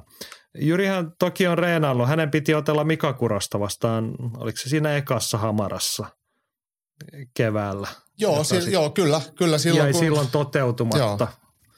Olikohan sitten hänen kohdaltaan nimenomaan Mikkilä, loukkaantuminen silloin muistaakseni, mutta tota, että on ollut niinku valmiutta tai suunnitelmaa jo keväällä hypätä tosi toimiin. Mutta mielenkiintoista nähdä, missä Mhm. mm. kondiksessa ukko sieltä tulee, mutta tota, Mäkiventelähän otti tosiaan Turussa voiton ja siltä pohjalta tähän. Ehkä me nyt sinne Seinäjoen suuntaan kallistutaan tässä. Kyllä. Ihan vaan niinku ton rutiinin ja kisatuntuman No joo, nimissä. joo, si- sillä on oikeasti merkitystä. Joo. Mitäs muuta? Karelia Fight, haluatko vielä nostaa jotain esiin sieltä? Tota, jotenkin Marko Sarasjärven, hän, hän on varmaan yksi viime aikojen eniten otellut näissä arvokisaturnauksissa. Ää, matseja erittäin tota, kilpailuissa painoluokissa, niin, niin hänen ammattilaisuuransa toinen ottelu tulossa, niin se toki aina kiinnostaa. Mut, mutta tota, nyt me ollaan melkein käyty koko ottelulista sitten jo läpi. On yksi naisten Joo. matsikin saatu sinne. Oona Valkeinen, joka No. muuten debytoi kans tuolla Italiassa ekaa kertaa kansainvälisessä vapaa-ottelukädessä, niin kohtaa sitten suomalainen Sani Brandforsin, joka on siis Oulusta, eli naiskaunettakin lupa. mennä Joo, ja katsomaan. todetaan nyt vielä, tuossa Marko Sarasjärven nostitte siihen kohtaa siis, eikö tämä melkein mennään Suomi-Suomi hengessä, kun vastassa on Prassi Lukas Pereira, niin eikö tämä nyt ole se Pereira, joka majailee Suomessa? On, ja tämä on just se, ket- ketä hävisi tolle Hän hävisi Tuomas Grönvallille. Niin. keväällä Keitsissä. Niin, Nähty just siellä. Kyllä, Kyllä, kyllä.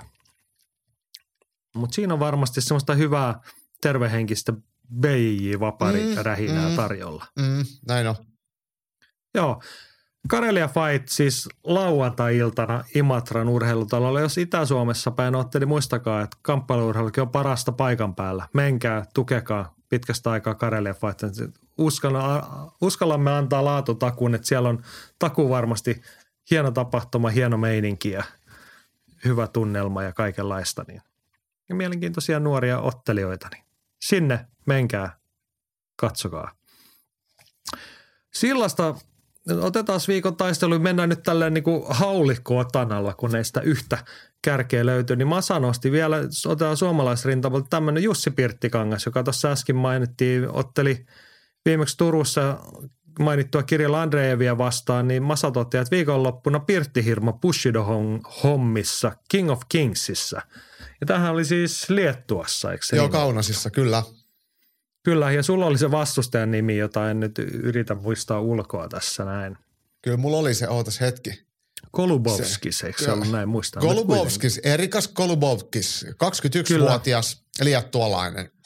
Ja piirihän pieni, pieni piiri, pi, pieree silleen, että tota, hän on siis Kirill Andreevin aikaisempi vasta. Andreev kävi ottamassa siellä King of Kingsissa, eikö se olla Oman ammattilaisdebytin, joo. Ja hävisi silloin, taisi olla Hajaanilla. pisteen Kolubovskiselle ja nyt sitten Andreev voitti Pirttikankaan. Nyt tästä, mitä se MMA-matematiikka tässä nyt sitten sanoo? Jos mä en ihan väärin, mutta tulee lyö niin eikö tästä- valot pimeäksi. Niin, mutta, mutta, mutta Sovitaan tota, niin. sovitaan näin.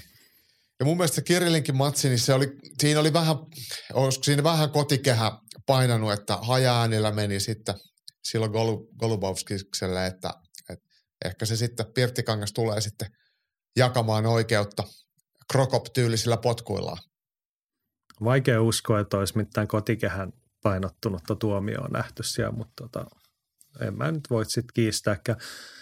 Olisikohan niin, että promottori, ottelija ja Pirttikankaan hyvä ystävä Mika Kurane on lähdössä matkaan mukaan, kun hän lupaili kommenteissa tuolle, että videomatskua luvassa Pirttikankaan IG-puolelle silleen, mutta tä- näitähän voi katsoa ihan livenäkin näitä matseja. Joo, pitää paikkansa. Se oli silleen, että Dazonilta se tulee äh, kello 19.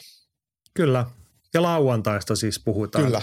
King of Kings-organisaation, mikä se nyt sitten on se Bushido. virallinen, kun Bushido MMA, Joo. siis King of Kings järjestää, mutta he, kun he on potkunyrkkeilyorganisaatio, nyt he järjestää sitten jotain, eikö tämä nyt ole sitten kehässä kuitenkin otellaan? Äh, Eikä no, no, häkissä. nyt mä en osaa sanoa, että otellaanko tuolla ollenkaan sitten tota, potkunyrkkeilyä, että ottaako se sitten häkissä vai ei, mutta mut, mut yleensä ne on ollut, ollut kyllä kehässä. Bushidohan, no. niitähän on järjestetty vaikka kuinka pitkään Bushido nimellä tuolla Baltiassa tapahtumia. Joo.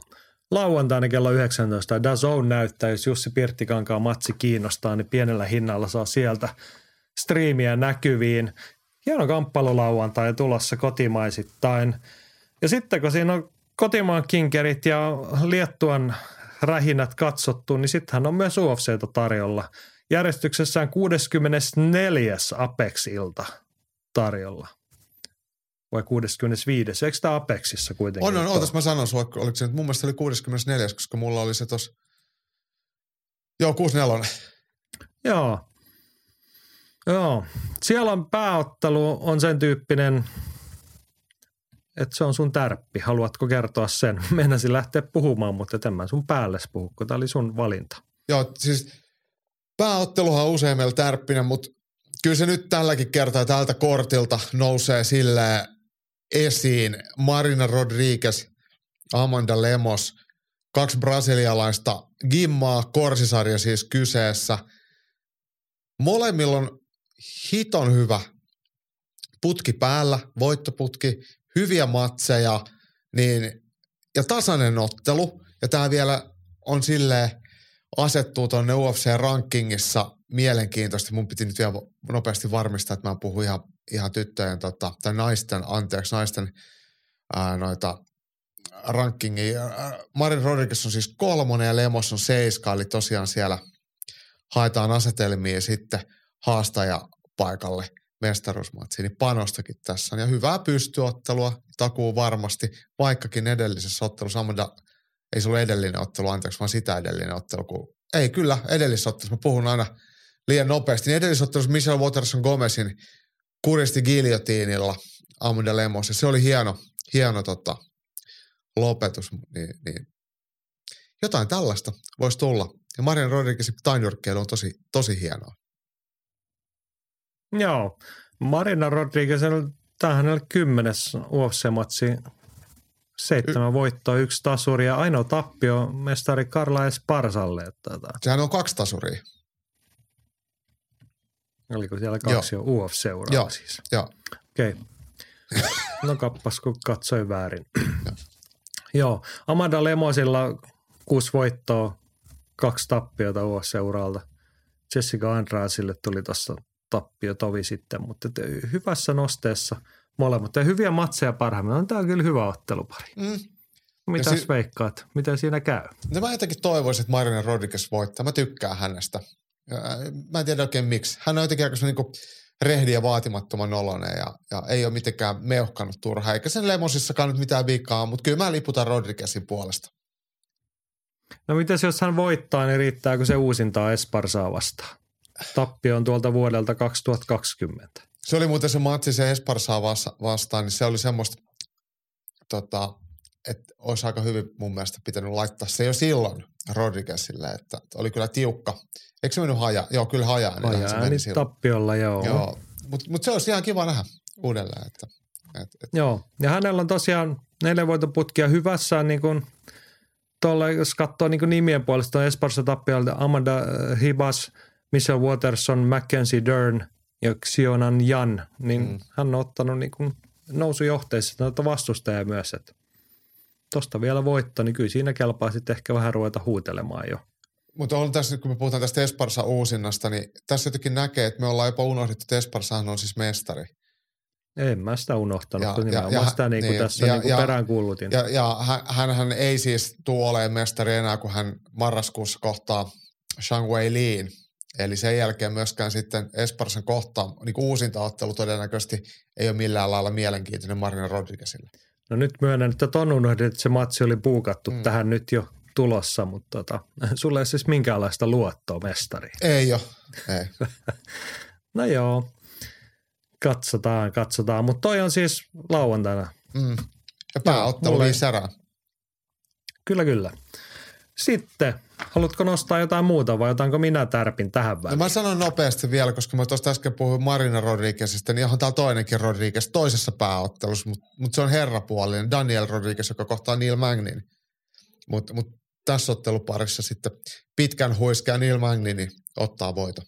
Ja jos Daniel Rodriguez tuntuu, tuntuu tutulle tässä kohtaa, niin se johtuu siitä, että Rodriguez otteli ihan, ihan taannoin siinä surullisen kuuluisessa ää, illassa, missä Nate Diaz kohtasi lopulta Tony Ferguson ja Hamza Chima ja Kevin Hollandin, niin Daniel Rodriguezilla oli Kevin Hollandin matsi sovittuna, mutta hän, hän menetti vastustajan ja hän otti sitten Kiinalan, Kiinan Leachia vastaan ja ehkä vähän kyseenalaisesti voitti sen pisteen. Nyt, nyt varmaan Neil Magni sitten homma hoitelee. No mä sanon nyt näin, että Daniel Rodriguez voittaa. Tästähän vuosikausia puhuttu vanhana hyvinä aikoina, kun saatiin vähän numeroistakin puhua, että Neil Magni on ollut mun ja Pahtopulla Samulin luottoheppa aina, kun hän on altavastaajana päässyt matsin. Nyt hän taisi olla ennakkosuosikki niin tota, asiantuntijoiden arvioissa. Niin nyt käy sitten niin, että Daniel Rodriguez tulee nuorempana heppana ja painelee voittoa. Okei, no niin. Mä luotan tähän sun teoriaan. Joo, mutta hei, positiivista, että vaikka ei ole niinku suurinta, niinku, no sanotaan suoraan, ihan hirveästi innosta nyt ton UFC-illan tarjonta, mutta siellä on posin kautta, siellä on pohjoismaista väriä. Mark Matsen, joka jostain syystä aina haluaa sen O-kirjaimen sinne väliin haluaisi laittaa, mutta hän on Mark Matsen Tanskasta. Nuori ja lupaava entinen olympiapainija Grant Dawsonin vasta. Aika maukas matsi. On, tämähän peruuntu. Tai siis matsi, Mansenin piti otella, oliko se nyt niin kuin edellisviikolla vastustaja ei veke ja nyt sitten tuli uusi vastustaja ja uusi ottelupäivä. Mutta hyvä, että se tuli tähän heti nopeasti, niin, niin päästään sitten jännittämään tanskalaisen painijoran otteita. Mutta tämä on nyt semmoinen matsi, missä miss Madsen oikeasti joutuu tosi koville. Ja itse asiassa kyllä mä vähän pelkään, että, että Madsen tota, ottaa uralla ensimmäisen tappio. Niin, 12-0 listalla on kokenut lähes 40 Matsen 38 vuotta taisi tulla mittarin tuossa ihan tovi sitten oli synttärit, mutta nyt on 10 vuotta vanhempi Jenkki vastassa. Grant Dawson on antanut aika hyviä näyttöjä tuossa. No onhan nyt jo pyörä. Hän on noita alkuperäisiä Contender Series-sukkeleita kesältä 2017 ja sieltä sitten sanotaanko, no ehkä johtuu, mennään sitten puhutaan kevyt sarjasta, se on se kovatasoisin painoluokka, niin siellä ne muut ukot vuodesta toiseen vie niitä otsikoita ja puheita, niin hän on sieltä vaivihkaa noita matseja rullailu, eikä kauheasti kukaan kiinnittänyt huomioon, mutta tota, viisi voittoa, ja se, anteeksi kuusi voittoa, ja siinä välissä sitten Ricky Glennia vastaan enemmistö tasuri vielä viime vuodelta, mutta mm. tota, seitsemän UFC, kuusi voittoa, yksi tasuri. Mm. Ja aika vähän on tällaisesta jätkästä puhuttu, mutta olet ihan oikeassa siinä, että nyt on Matsenilla kyllä joutuu aika tiukkaan mankeliin. Joo, ja siis jos katsoo, että millä äh, Grand Dawson on ottanut voittoa, niin se on takakuristusta ja triangeli, että osaa todellakin painiin matossa. Niin, niin nyt mun mielestä tulee semmoinen makea haaste, kuitenkin olematta sille liian iso harppaus Marko Madsenille, että et, et, tota, Tämä, tämä on hyvä. Mutta kun sä puhuit tuosta Oon käyttämistä tuossa Mark Madsenissa, niin eikö hän aikaisemmin, hän oli Mark O. Madsen nimellä, että se ilmeisesti toinen, toinen on nimi hän, alkaa on sitten. Hän, on hän edelleenkin Mark O. Madsen, mutta mä en vaan ymmärrä, miksi meidän tarvitsisi sitä käyttää. Niin. Mutta siis, mutta täällä no, lukee tapa... ajatellut sille jenkkitapaan, sähän voisit ottaa kans, mikä sulla olisi se kirjaan siihen, jos se Se olisi toinen J, Jaakko J. Dalbakka. Niin, mulla sama. Me ollaan niin. niin JJ molemmat. Niin. Mutta sehän on näin, että siis me, meidän ikäluokassa niin Juha, Juhaneita on miljoona. Mä oon Juhana, niin, niin, niin, tota, niin, niin se on vissiin aika yleinen omassa suku, tai sukupuolessa kuin su, ikäluokassa, niin, tota, niin toinen nimi. No niin, mutta et mietit, sit kun seuraavan kerran käyntikortteja painatat, että lisätkö sen J-kirjaimen sinne, mm. kultaisin kirjaimin. Tota. Mä ajattelin, että mä laittaisin mieluummin siihen vaan niinku Sir Jaakko. No sekin tietty käy ihan mm. hyvin. Mm. En mä lähde vastaan väittää, jos koet sen hyväksi ratkaisuksi. Niin. Mm. Joo, nostetaan vielä yksi nimi eurooppalaisittain kiinnostava entinen – No kai Jake Hadleya voi Cage Warriors staraksana. Hän siellä pieniä aaltoja nostatti. Hyviä matseja Cage Warriorsissa. Viihdyttävä, rävä, niin, viihdyttävä räväkkäukka ja sitten aika nopealla tiellä Graham Boylanin tallista UFC. Hän on muuten 26-vuotias vasta, että silleenkin aika nopeasti, mutta sitten viime vuoden kesä, 2020, meidän sanoa, viime kesänä, mutta nyt niin kuin siis ei viime kesänä, vaan viime, edellisvuoden 22, 2021 kesällä Contender Seriesistä sieltä sopimus taskuun, mutta sitten keväällä UFC-debyytti Alan Nascimentoa vastaan päättyi pistetappioon, että nyt on vähän semmoinen näytön paikka, että onko se niin kuin, onko Pelkkää siellä... puhetta vai eikö eikö? Niin, ja nyt ei niin kuin auta räväkkyys ja persaana, vaan nyt tarvitsisi ottaa voitto. Kyllä. Joo, mitä luulet, miten käy Jake Hadlille? Mm. No kyllä mä luulen, että se nyt ottaa sen voito. Niin. No, lähdetään siitä. Hän ottelee siis Carlos Candelariota vastaan nyt. Joo. Täytyy oikein katsoa. Candelario on siis jenkki. Äh, eikö hän näissä keissä, no, hän on, hän on myös muuten viime vuodelta Contender-ukkoja tai no ei ole, kyllä hän on silloin hävinnyt, että tuskin hän silloin on sopimusta saanut, mutta että seuraava matsi on sitten, hän on myöhemmin, hän on myös keväällä ottanut ja viime viikkoina puhutaan Tatsuro Tairaa vastaan UFC-debyyttinsä silloin ottanut ja japanilaiselle hävisi pisteen. Joo. Kyllä tässä on kummallakin on näytön paikka. Tämä on varmaan Hadlille ihan hyvä ottelupari. Naskemento oli kuitenkin ehkä sitten niinku UFC-tasolla vähän kokeneempi, niin, niin, niin, niin. Nyt, nyt lähdetään sitten niinku oikeasta suunnasta rakentaa sitä uraa. Joo. Perin harmillista tästä ottelukortilta putosi, josta varmaan olisi puhuttu, niin Charlton Almeida vastaan Maxim Krissin vedettiin tuossa ihan tähän alkuviikkoon pois. Ja samoinhan toi Bryce Mitchell vastaan Movsar Evlojev. Olisi ollut Sehän Evlojev oli pääottelu. Niin. Tässä on kyllä nyt huono tuuri käynyt tälle, että niin kuin ihan eri tason kiinnostusta herättäisi noin kaksi matsia sitten jo niin kuin kokonaisuuden kannalta. Että. Mutta muistetaan siitä vanhasta totuudesta, että yleensä kun me ollaan vähän nihkeenä ja ei ole oikein mitään, niin luultavasti tuolla on ihan hirveät verikekkerit ja lopetusfestivaalit ja kaiken näköistä. Että Näin se on. tällaista UFCssä, mutta nyt täytyy kaivaa täältä paperia. Tota on siis tarjolla Viaplay näyttää tuttuun tapaan pääkorttia lauantai sunnuntaina kello 01 alkaa lähetys. Aika aikaisin. Joo, mutta sitten taas Fight Passilta alkaa vielä aikaisemmin prelimit kello 22. Eli siinä sopivasti sitten, kun on Kareliasta kotiudet tai on kotimaan matsit ja kinkerit katsottu, niin kympiltä alkaa Fight Passilla UFC. Siihen mukavasti illan päätteeksi. Mutta hei, aika maukas kamppailuviikonloppu tälleen tosi harrastajalle. Ei ole isoja nimiä, mutta tota, tarjontaa riittää. Sä pongasit tämän torstaina Ares FC Fight Passilla. Kyllä. Ilta kasilta Suomen Joo. aikaa. Missä, katoitko muuten, missä toi otellaan? Onko toi Ranskassa Jossain ihan Ranskassa se oli, siellä oli paljon ranskalaisia. Mä taisin sen jo, ei kun ootas, mä kerron sen sulle nyt, se on vielä auki tuossa. Pariisissa jossain. Pariisissa jossain. Le Dome Joo. de Paris. Taas väistämättä tulee mieleen, että ei ole Patrick Pietilä ottelukortilla, vaikka hän Ei ole. No, siitä alkaa olla vuosi, kun se Ares-sopimus tehtiin, mutta ei ole matsia järjestynyt. Joo. No, mutta hei, torstaina kasilta Fight Passilla Ares Fightingia, sitten Viaplayn puolella perjantaina kello 23 Cage Warriorsia. Siellähän oli hyvä pääottelu, jonka nyt sitten äh, Vusenits vastaa Hughes. Sanos Joo. painoluokka, Höyhensarja. Höyhensarja. Mestaruusmatsi. Hö- Höyhensarja tittelimatsi. Tähän, eikö tämä peruuntunut kesältä? Tämä oli jossain kohtaa. Joo. Oli jotain, jotain häikkää siinä oli. Mä Taisi. Vusenits loukkaantua tai jotain, mutta todella maukas matsi. Ei ihan niin kuin maailman isompia Cage Warriors-iltojakaan, mutta et hyvä pääottelu.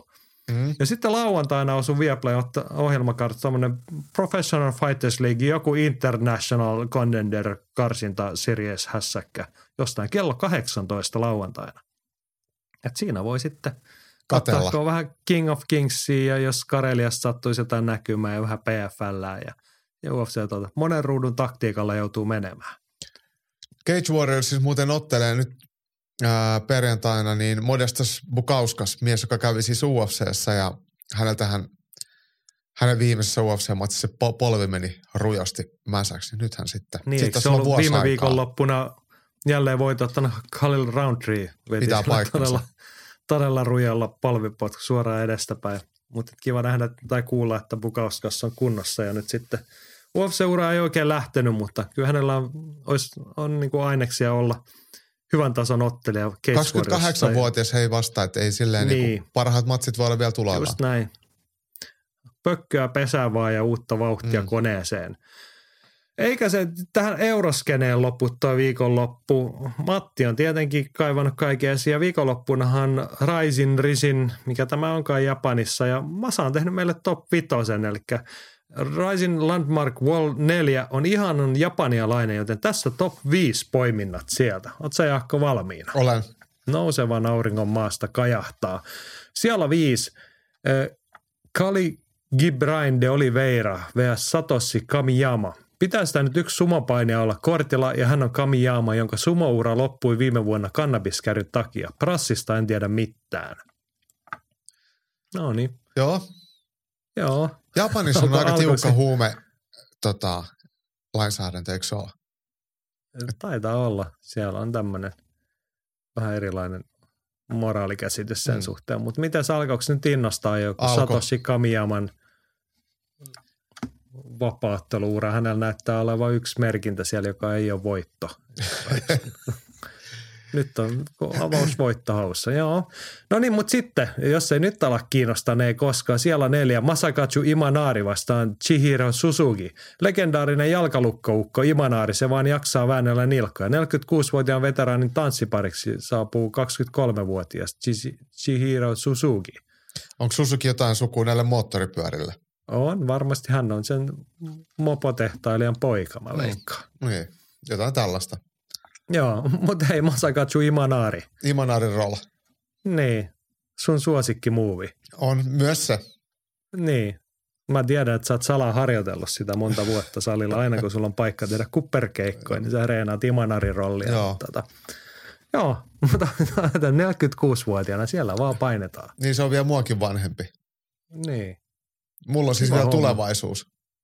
Joo, ja tulevaisuudesta ja tota, nuorista ja lupavista ottelista paljon listaa siellä kolme on Ikuhisa Minova vastaan Kiyoshi Kuvabara. Se on aina juhlapäivä, kun maailman kuuleen monsterin tappaja Minova astelee kehään, vaikka vastassa ei olisikaan monsteria. Mitä siitä sitten, että äijä on 46-vuotias? Niin mitäs sitten? Mitä sitten? Mies parhaassa iässä. Niin. No otetaan tässä kohtaa nyt niin kuin asteikko yhdestä kymppiä. Paljonko Jaakko nyt alkaa innostaa tämä Raisin Landmark Vol 4? Tämä, siis landmark. Tämä on todellinen epos. Eli, eli kyllähän tämä kiinnostaa.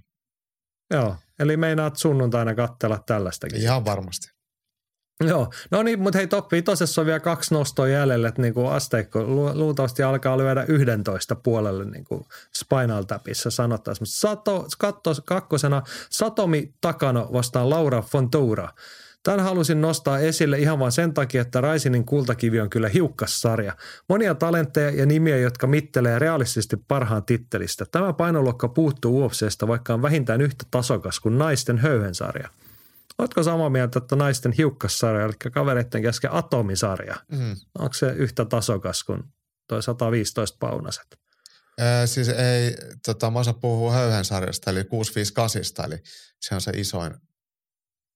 Ai, kato, höyhensarja, joo, totta. Nyt sekoitin. Joo. Eihän se Joo. tietenkään mitään verrattavissa. Kärpäsarjahan on tosi korkeatasoinen. Ja, Niin, Ei, joo, mut, joo.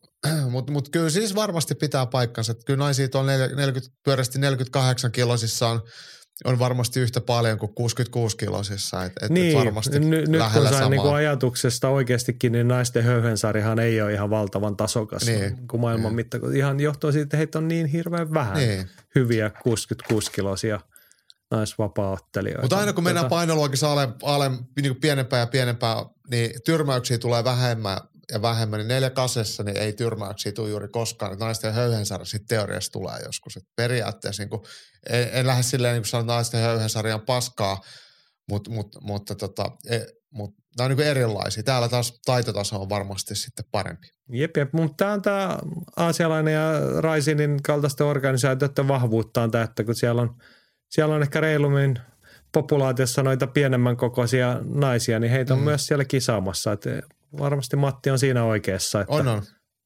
taso, tasokasta kilpailua siellä Mm. löytyy. Mutta ei sitten top pitosen kärjestä löytyy ykkösenä Keisuke Okuda vastaan Juta Kubo.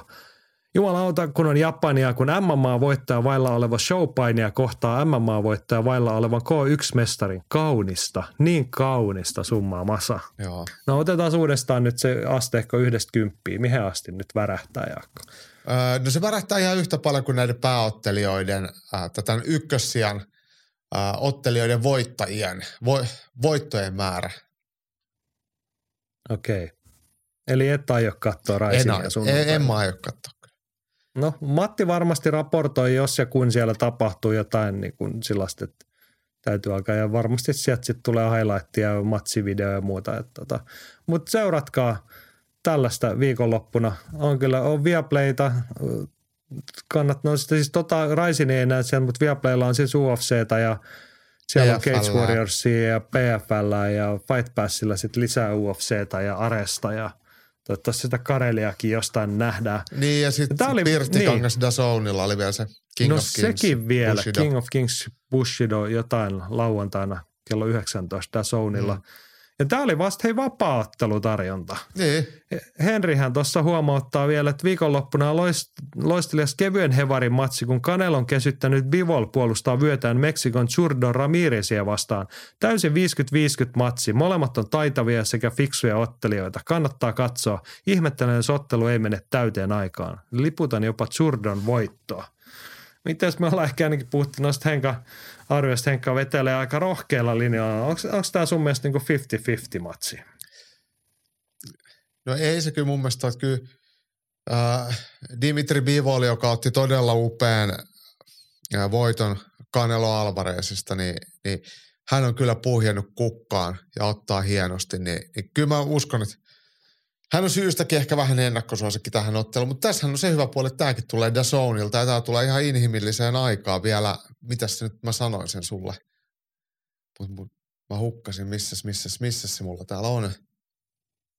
19.30, niin, niin. Niin. niin, niin tota, kelpaa katsoa. Ja ihan siis MMVBA-liiton vyö, siis kehys. Joo, mä tuossa kattelin vähän mitä maailmalla asiantuntijat sanonut, niin kyllä Bivol on aika selkeähkö ennakkosuosikki Mm. mon, moneen suuntaan. Mutta siitä samaa mieltä, että hyvä matsi. Ehdottomasti. Ja siis kuten sanottu, niin kuin, kyllähän Dimitri Bivol, niin kyllä hän melkoisen näytteen osaamisestaan antoi Canelo Alvarezia vastaan. Että sinänsä kiinnostaa nyt Mm. nähdä, mitä sieltä tulee. Tota. Joo. Ei tarvitse kenenkään väittää, että ei olisi niinku kamppailuurheilua katsottavaksi viikonloppuna. Jos on niinku samanlainen tilanne kuin meille, että niinku UFC ei nyt niinku sytytä ihan kympillä, niin katsostakaa muitakin vaihtoehtoja siihen rinnalle. Paljon on katsottavaa. Nukkukaa hyvin siinä ennen lauantaita tai juokaa paljon kahvia tai jotain ja sitten vaan ruudut auki ja silmät auki. Ja paljon mässyä pitää käydä ostaa ja jotain syötävää. Kyllä vielä kärkinä muistaa lauantai-illalla Karelia Fight Imatra urheilutalolla. Menkää paikan päälle katsoa, jos on vähänkään saumaa ja UFCtä sitten Viaplaylta siinä yöllä. Kello 01 alkoi Viaplaylla pääkortti siellä. Ja nyt seuraavaksi alkaa meidän postiosio. Unibetin ylilyöntipodcast. Kamppailukansan radio.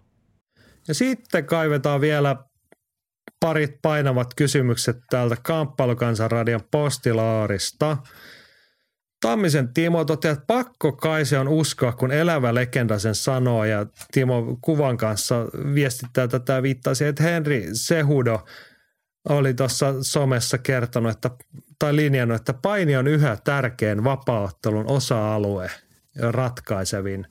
Ja sitten Timolla on tähän jatkoksi, että kysymys kuuluu, että pitäisikö suomalaisten ottelijoiden lisätä painitreeniä entisestään ja opetella suojaamaan päätään kunnolla siinä pystyottelussa, ettei ne suorat lyönnit tule käsien välistä läpi. No tähän sattuu parhaillekin, niin kuin Calvin Keidarille kävi Allenia vastaan, että ne suorat lyönnit tuli käsien välistä läpi, mutta tota, tuossa point. Me ollaan monesti nyt tässä puhuttu, että onko suomalaiset vapaattelijat, onko ne liian huonoja tai tarpeeksi hyviä pystyottelussa, että se on se ongelma. Mutta jos me otetaankin tuo Henri Sehudan näkökulma, että vapaattelussa edelleen se paini on se ydinosa-alue, niin pitäisikö meidän sittenkin olla vaan pa- vielä parempia siinä painissa? Niin, että et, tämä on kyllä tosi mielenkiintoinen tota, semmoinen niinku dilemma, mihin ei ole oikeasti yhtä vastausta. Jos me puhutaan painista, niin, niin jos nämä painii vaikka Habib ja Islam Mahashev, niin sehän on sambo-paini ja ehkä vähän tietenkin vapaa-paini, että ei niitäkään voi sanoa, että, että jos puhtaat painijoita silleen, tai painilla ei suoraan niin voiteta otteluita, mutta sillä sadellaan, että millä osa-alueella otellaan, että otellaanko pystyssä vai otellaanko matossa. Että se on semmoinen niin kulminaatiopiste, millä säädellään, että, että missä osa- osa-alueella se voitto ratkaistaan näin niin kuin karkeasti. Et, et kyllä se on tosi tärkeä. Mutta sitten kun me katsotaan UFC-mestareita, niin sitten siellä alkaa tuleekin mielenkiintoinen hajonta, että mitkä on niiden mestareiden nämä niin sanotusti nämä leipalait. Ni, niin naisissahan se on sitten tota, Amede Nunes, hän on niin judotaustainen ja pystyottelutaustainen ja Valentina Shevchenkohan tainyrkkeilijä ja Shang Wei Li Kiinasta, joka, joka silppua Karla Esparsa, niin hän on myös enemmän pystyottelija ja naisissa tämä pystyottelun osaaminen on, on, on selkeästi isompaa, mitä sitten niin kuin painin osaaminen. Ja jos katsotaan miesten puolella, lähdetään ylhäältä alaspäin. Francis Ganu, nyrkkeilijä, Jeri Prohatska on joku tainyrkkeilijä, Issa Ladessenia on potkunyrkkeilijä, Leon Edwards on potkunyrkkeilijä, Mahasev on painija, Volkanovski on rugby-pelaaja, pystyottelija kuitenkin, Aljamain Sterling on painija, Figueiredokin on pystyottelija, eli ei sitten kuitenkaan mestarit ole painijoita, niin, niin se, sitä ei voi silleen niin kuin ihan suoraan sanoa, että, il, että jos haluat olla UFC-mestari, sun pitää olla painija. Niin, mutta voisiko sanoa sille, että kyllähän nämä mestaruustasolla, niin nämä on vähintäänkin sit kunnialliseksi kehittänyt ja heikommatkin. Sanoin, että pitäisikö Totta vaan olla parempia vapaa-ottelijoita? Pitäisi. Siis, jos niinku unohdetaan se, joskus välillä voisi unohtaa se, että pitäisikö olla parempi pystyottelija ja parempi painija, vaan että jos sä menet olla hyvä vapaa-ottelija, niin sit sun pitää olla molemmissa näin. hyvä. Just ja ennen näin. kaikkea sun pitää osata tarkoituksenmukaisesti niitä käyttää. Niin. Ja sitten kun sä, sun pitää olla se sun sinä itsesi. Se mikä sun, sulla, on, sulla on se joku vahvuus, sillä sä voitat ja muut osa-alueet pitää olla sellaiset, että ne varmistaa, että ottelu käydään sillä alueella, millä sä oot lähtökohtaisesti parempi kuin sun vastustaja. Niin, tämä on tuosta niinku selkeimpinä esimerkkinä ehkä jos tanaisten puolelta se Valentina Sevchenko, hän on ihan poikkeuksellisen hyvä kil, kilpasiskojen keskuudessa siinä pystyottelussa, hän on mm. niinku parhaimmillaan aivan ylivoima, mutta sitten hän on kuitenkin UF-seuransa aikana kehittänyt myös painiosaa, että niin kuin ei kellään ole oikea sanaa siinä painissakaan enää niin. hänen kanssaan. Niin. Niin. Et kyllä tämä nyt pätee, ehkä Israel Adesania lukuun ottamatta, niin ei kukaan noista mestareista ole niin kuin hirveän yksipuolinen mun mielestä. Ei todellakaan, ei todellakaan. Mutta mä nyt halusin vaan tehdä semmoisen niin kuin, vähän niin kuin tilastollisesti se, että mikä, et, et, et sun pitää olla painia, jotta susta voi tulla jotain niin kuin vaikka Islam tai Habib. Että et kyllä UFC huipun, huipulla voidaan olla ihan mitä tahansa, varsinkin lähtökohtaisesti. Sitten pitää vaan kehittää niitä osa-alueita. Sitten vielä hei, tuo Timon toinen juttu tuossa, että pitäisikö pitää kädet ylhäällä, että suorat ei tule läpi. Ja tämä on vähän sama, että pitäisikö maalivahdin vaan torjua ne vedot, ettei se pallo tuu sinne tolppien väliin. Et, et, et, et silleen niin kuin, että kaikkihan sen tietää, että et, et, kyllä jos joku sua lyö, niin sä voit joko väistää tai – torjua tai laittaa suojaukseen eteen tai vaikka potkasta, kun toinen lyö, että se lyönti ei yletä. Että sulla on niin miljoona tapaa sitten saavuttaa se.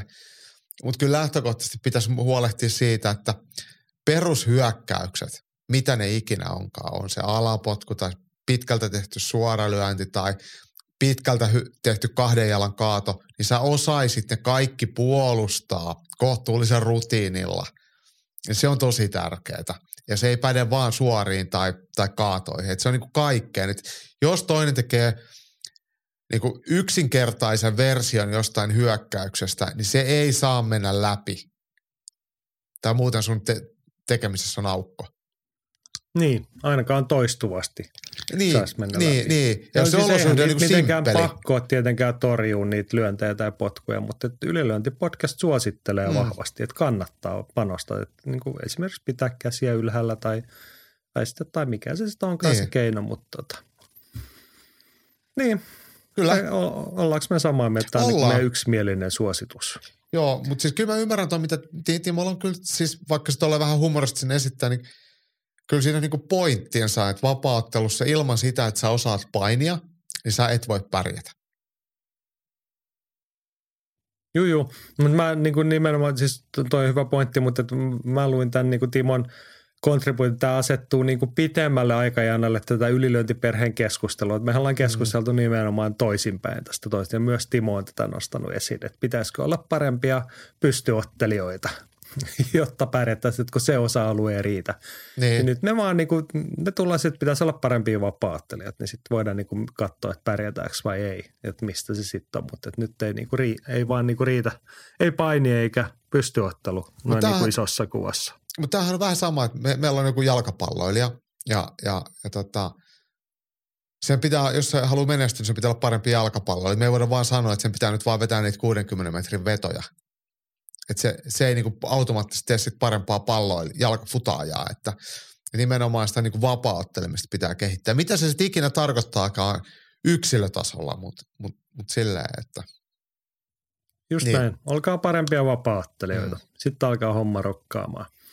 Joo, mutta ei tästä kysymyksestä päästään luontevasti tekniikkakorneriin ja siellä on tietenkin Pahtopulla Samulin viimeinen kontribuutio tällä viikolla. Tämä onkin mielenkiintoinen kysymys. Se liittyy aika hyvin tuohon edelliseen. Mitä tarkoittaa UFC-kulmamiesten suusta kuultu hokema level change? Tuntuu, että se on joku helppo yleisohje, jota huudetaan pääpunaisena, mutta mitä siellä konkreettisesti halutaan urheilijan tekevän ja onko sillä jokaiselle urheilijalle eri merkitys vai onko se yleismaailmallinen ohje? Onko Suomessa vastaavaa termiä kyseiselle komennolle? Level change viittaa näihin painihommiin siis. Niin, siis että vaihtaa vähän tasoa, että sä pudotat. Yleensä tarkoittaa sitä, että niin, että vähän jaloista, eli se luo vastustajalle käsitystä siitä, että sä oot mahdollisesti äh, shoottaamassa yhteen tai kahteen jalkaan tai mitä ikinä tuonne alavartaloon tapahtuvaa painia tulossa. Eli ja häkkipainitilanteessa, jos puhutaan level changeista, niin se on yleensä sitä samaa, että, että pudotat sen sun otteen alemmas, että, että viet ne jalat alta, että lähtökohtaisesti niin, sy- sylille menoa tai mitä sitä niin kuin sanot, mutta että ei meillä taida ihan semmoista niin kuin vastaavaa termiä olla. Ei onneksi ole. sehän ei ole silleen niin kuin mikään semmoinen kaikki, tai siis se on niin ympäripyöreä, että jos sitä huutaa, niin se voi tarkoittaa tosi paljon, että et, et, et, Kyllä, kyllä. Ja Mut, siis selostajat ja kommentaattorithan tota käyttää mm. paljon, mutta on se niin kuin tavallaan sillä tavalla katsojalle havainnollinen, että niin kuin, jos mietitään sitä niin kuin ottelu, ottelemisen korkeutta tai tasoja mm. siltä kan, kantilta, niin on se perus pystyotteluasento, niin kuin operoidaan siellä hartiakorkeuden tasolla käsillä ja muulla, niin sitten se level change muuttuu sinne navan korkeudelle tai reisiin, minne käydään sitten kiinni yleensä. Näinpä, näinpä. Mutta tosiaan, että et, tota vähän, no silleen niin kuin Suomessa sitä ei niin kuin huudeta, että et, se, se, voi olla sitten vähän silleen, että sä voit antaa, jos sä haluat, että et, et toinen niin kuin, että vaikka hämää kaatoa tai, tai mitä ikinä, tai lyö alemmas tai lyö ylemmäs, että, että, että se voi toimia ihan mitä vaan, mutta kyllä mun mielestä niin kuin var, valmentajalla ja urheilijalla tai ottelijalla, niin niillä on sitten ne omat termit, mitä ne käyttää. Et välillä mä itse kuulen, kun joku, joku coachi Suomessa huutaa toistuvasti jotain ohjetta ottelijalle, ja mä en tiedä, mitä se tarkoittaa. Se, se on tavallaan ihan hyvä, että, että, että vaikka ei se nyt olisi mikään niinku salaisuus, että sillä olisi keksitty mikään koodinimi, mutta mä mietin, että mitäköhän tekniikkaa toi nyt tarkoittaa, että onpa se erikoinen nimeäminen. Joo. Mutta suomen kieli on rikas ja monipuolinen, niin meillä ei ole tolleen mitään niin kuin yleismaailmallista vastinetta, mutta mitäs, jos me nyt vielä summataan, niin level change ja terminä, niin se ei myöskään tarkoita mitään yhtä yksittäistä asiaa. No ei, ei varsinaisesti, mutta se tarkoittaa yleensä sitä, että, että, että, että mä annan niin esimerkin, että, että jos sä lyöt mua, niin mä niian sun lyöntien alle ja tuun painimaan. Niin silloin mä oon mennyt niin kuin sun hyökkäyksen alle. Et yleensä tämä mm. niin liittyy näihin niin kuin vyötärön, vyötärön tai jalkoihin menoon niin kuin eri kaatu, kaatomuodoissa. Joo. Ja, ja, ja sitten sit sitä käytetään myös on se niin kuin pystypainista häkkiä vasten se, että lyötkin toisen polven maahan ja käyt vyötärölle. Niin, tai muuta. niin, niin just näin. Mutta sitä myös käytetään tämä level change termi, jos sitä huudetaan just semmoisessa niin tyyli tarkkailutilanteessa, missä pystyotellaan, niin vähän niin kuin niiaillaan ylös alas, että saadaan toinen arvailemaan, että olisiko sieltä tulossa mahdollisesti jotain hyökkäystä jalkoihin, vai onko se nyrkkeilemässä vai potkimassa, niin voidaan saada niin kuin toinen reagoimaan sit sillä tason vaihdolla pikkasen siihen, siihen tota, tai vaikka kädet Ei, lähtee alaspäin tai jotain niin tällaista. miettii tätä termin alkuperää tai niin kuin perusmerkitystä, niin tähän niin liittyy aika pitkälti varmaan siihen tekniikkaan, mitä vapaattelussa vähemmän ja vähemmän nähdään, eli shoottaus et, etäisyydeltä, jalkoihin tulo. Mm, niin mm. siihen liittyy painiliikkeenä hyvin vahvasti se tasonvaihto, level change, että sä tuot, käytät niin kuin oman polven siellä kanveisissa molskissa ja tuut sieltä ponnistaen niin kuin tavallaan alhaalta koukaten vyötäröön mm. tai jalkaan kiinni. Kyllä. Mutta sitä näkee valitettava harvoin, semmoista no. niin läpijuoksussuutta tai niin kuin oikein semmoista hienoa vapaapaini kaatoa.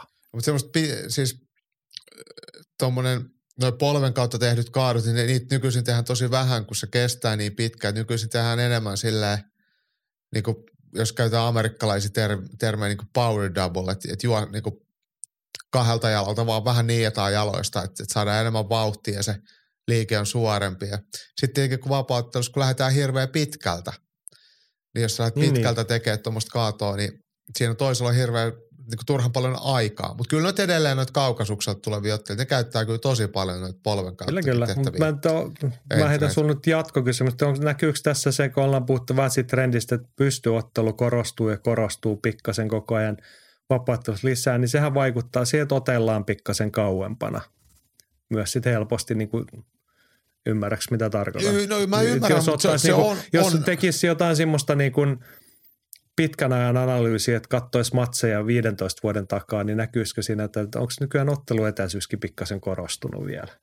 Et silloinhan se muuttaa tämmöisen niin kuin sen perus niin kuin shoottaamisen tekee vielä vaikeammaksi sitten. Siis mä, mä sanoisin näin, että se pystyotteleminen alkaa olla sellaista, että ihmiset alkaa osata sitä, että ollaan hyvässä asennossa. Kun, mitä, jos otetaan 20 vuotta taaksepäin, niin pystyottelu on tarkoittanut UFCssä ja vapaattelussa sitä, että juostaan eteenpäin ja huidetaan pelonsekaisesti, niin kuin, kun ei, ei uskalleta otella. Että se on semmoista niin kuin rynnimistä. Mutta ihmisten, tai siis ottelijoiden käsien tai jalkojen pituus ei ole muuttunut mihinkään. Eli periaatteessa aina kun lyönti osuu, niin ollaan myös kaatoetäisyydellä. Eli jos otellaan pystyottelua ja siinä toinen tekee hyökkäyksen, niin joka kerta kun toinen hyökkää, on se lyönti tai potku, niin se on myös mahdollisesti paikka kaataa, mutta yleensä ne osa, aletaan vaan osa olla niin taitavia, niin nopeita niissä niin pystyhyökkäykset, sinne se kaadun ajottaminen ei ole enää niin helppoa kuin ennen. Sitten vähän rynnittiin päin ja tultiin liian lähelle lyömään. Et se on enemmänkin niin kuin, se niin kuin taidon, kun pystyy, niin kuin termin pystyottelu pelkästään lisääntyminen. Et ne ollaan, ollaan vaan niin paljon parempia – Mielenkiintoista. Erittäin hyvä puheenvuoro lajin evoluutiosta. Toivottavasti Samuli sai kysymyksensä vasta. Mä oon muuten huomannut silleen, nämä Samulin tekniikkakoordinen kysymykset, ne on hyviä, mutta aika usein me päädytään siihen, että ei tähän nyt ollut mitään yksilitteistä vastausta. Okay, niin, mutta näin... Eikä ehkä tarvikaan niin. olla, mutta vaan, se on vaan semmoinen niin toistuva asia, mihin kiinnitän huomiota. Aina me päädytään siihen, että se ehkä ne kysymykset on sen verran hyviä laajoja. Että hyvä niin siis, pohdinta. Joo, hyvä ja pohdinta. mä sanon vielä tuohon, että kun, kun ei voi sanoa, että asia on näin tai ei ole näin, niin, niin urheilemisessa ja kamppailurheilemisessa myös, niin kaikki on kompromisseja. Eli kun teet jotain, niin sillä, sillä saavutetaan jotain, ja kaikki on niin kuin vastine. Me ei voida sanoa silleen, että asia on näin, koska sitten toinen voi tehdä jotain muuta, ja sitten se äsken sanottu ei enää päde. Eli, eli tavallaan me voidaan antaa vaan sellaiset viitekehykset, että miten erilaiset asiat toimii minkälaisissa tilanteissa, jos toinen toimii tietyllä tapaa. Mutta se ei ole semmoinen niin kuin absoluuttinen totuus. Juuri näin. Ylilöintipodcast ei tarjolle teille absoluuttisia totuuksia, koska niitä aika harvoin on. Kerromme kyllä sitten, kun sen paikka tulee. Mutta nyt lähestymme yhdessä asiassa absoluuttista totuusta, eli mennään leffakorneriin. Andresilla on siellä menossa top 5 maailman parhaat kamppailudokkarit. Ollaan kolme ensimmäistä saatu. Nyt ollaan päästään sijalle kaksi. Sieltä löytyy ainakin dokkari, jonka minä helposti tähän allekirjoitan. Ehkä olisin omalla listalla aika lähellä jopa ykkösiä. When We Were Kings, a.k.a. Rumble in the Jungle ja Kehäkuninkaat suomeksi. Tämä, kertoo, tämä oli elokuvat näyt, niin kuin, pyörii leffateatterissa silloin, kun tämä tuli. Mä kävin katsoakin tämän. Joo, varmaankin. Ja Andres kertoo, että kun puhutaan kaikkien aikojen parhaista kamppailudokkareista, nousee tämä 1996 valmistunut elokuva ylitse muiden. Leffa kertoo Muhammad Alin ja George Foremanin 1974 Zairessa käydystä ottelusta. Dokkarissa käydään itse ottelu juurta myöten läpi ja on mukavasti myös treenijaksoja ja draamalta ei säästytä. Dokkari ottaa myös hienosti kantaa Zairen sisäpolitiikkaan ja kertoo avoimen karusti, miten perseestä diktatuuri on. Ali nousi viimeistään tällä ottelulla suurten joukkoon, oli laji mikä tahansa. Lauren Hillin musiikit kruunaavat leffan. Suosittelen lämpimästi kaikille. Todella upea teos, joka pokkasi vuoden parhaan dokkari-Oscarin ansaitusti. Joo, hyvät perustelut, hyvä, ja erittäin hyvä pointti jälleen, että itse arvostan aina elokuvamusiikkia, se on Lauren Hillin ääniraitaa tähän niin kuin jopa dokumentissa, se on tärkeää. Niin hienoa musa, hieno artisti. Oliko se vain Lauren Hill vai oliko siinä sitten muutkin Fugeesin jäsenet mukana? Ainakin joitain oli, oli siinä mun mielestä niitä kundejakin. No nyt en kyllä muista tarkkaan. Mutta joo, ja Lauren Hillistä pidän kyllä suuresti. Joo.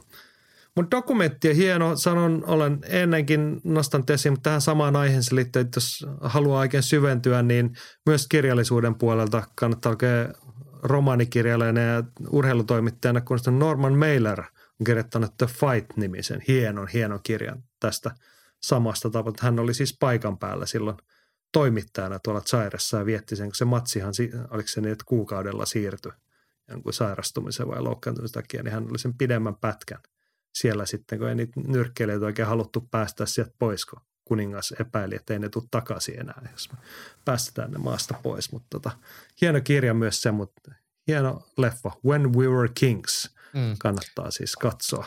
Mä vielä palaan hei tohon, tohon biisiin, mä nopeasti googletin se tästä, Rumble in the Jungle biisi, niin se oli Fugeesin kappale, missä on myös Tribe Called Quest, Buster Rhymes ja John Forte ollut siinä sitten vielä mukana. Eli aika, aikamoinen kattaus. Tribe Gold Quest tietenkin he, kova myös. Kyllä, on muuten kovaa settiä. Pitäisikin pistää muuten Tribe Called Questia soimaan joskus tästä, kun tulee semmoinen hip-hop-fiilari jossain mm. kohtaa. Aina se ei marraskuussa tuu, mutta nyt tuli semmoinen olla, että pitäisikö kaivaa vähän ysärirytmiä. Mahtavaa, mutta hei, niin sano vaan. Niin oli sanonut, että Ysärin jälkeen hyvää räppiä ei ole tehtykään. No ei se nyt ihan niinkään, mutta vähemmissä määrin. Jostain mm. syystä se on mennyt niin, että niinku, me ollaan niinku satuttu sellaiseen hetkeen osumaan tässä maailmanhistoriassa, että just kaikki parhaat musiikit on meidän nuoruudesta tehty ja sen jälkeen on vähän alamäkeä, mutta tota, olen kuullut 2000-luvullakin jotain hyvää hip-hop-musiikkia, muutama muu hyvä levy mutta joo. Ehkä me tehdään joskus top kolme siitä. Ai biisit, Ysärin räppibiisit. Niin, koska mehän voidaan tehdä top kolme ihan mistä me halutaan. Sä voit niin. valmistella ensi viikolla ja mä opponoin sitten. Okei, okay, okei. Okay. No niin, tämä on tilattu. Mutta mahtavaa on sekin, että tietenkin tähän Andresin sijaan kaksi liittyy pikku top kolmonen. Ja Anders kertoo, että top kolme tulee siitä, kun Ali vs. Forman ottelu on kiistatta yksi kaikkien oikein parhaista ottelusta. Ja nyt meikäli Apassi kertoo top kolme lempinyrkkeilyottelut.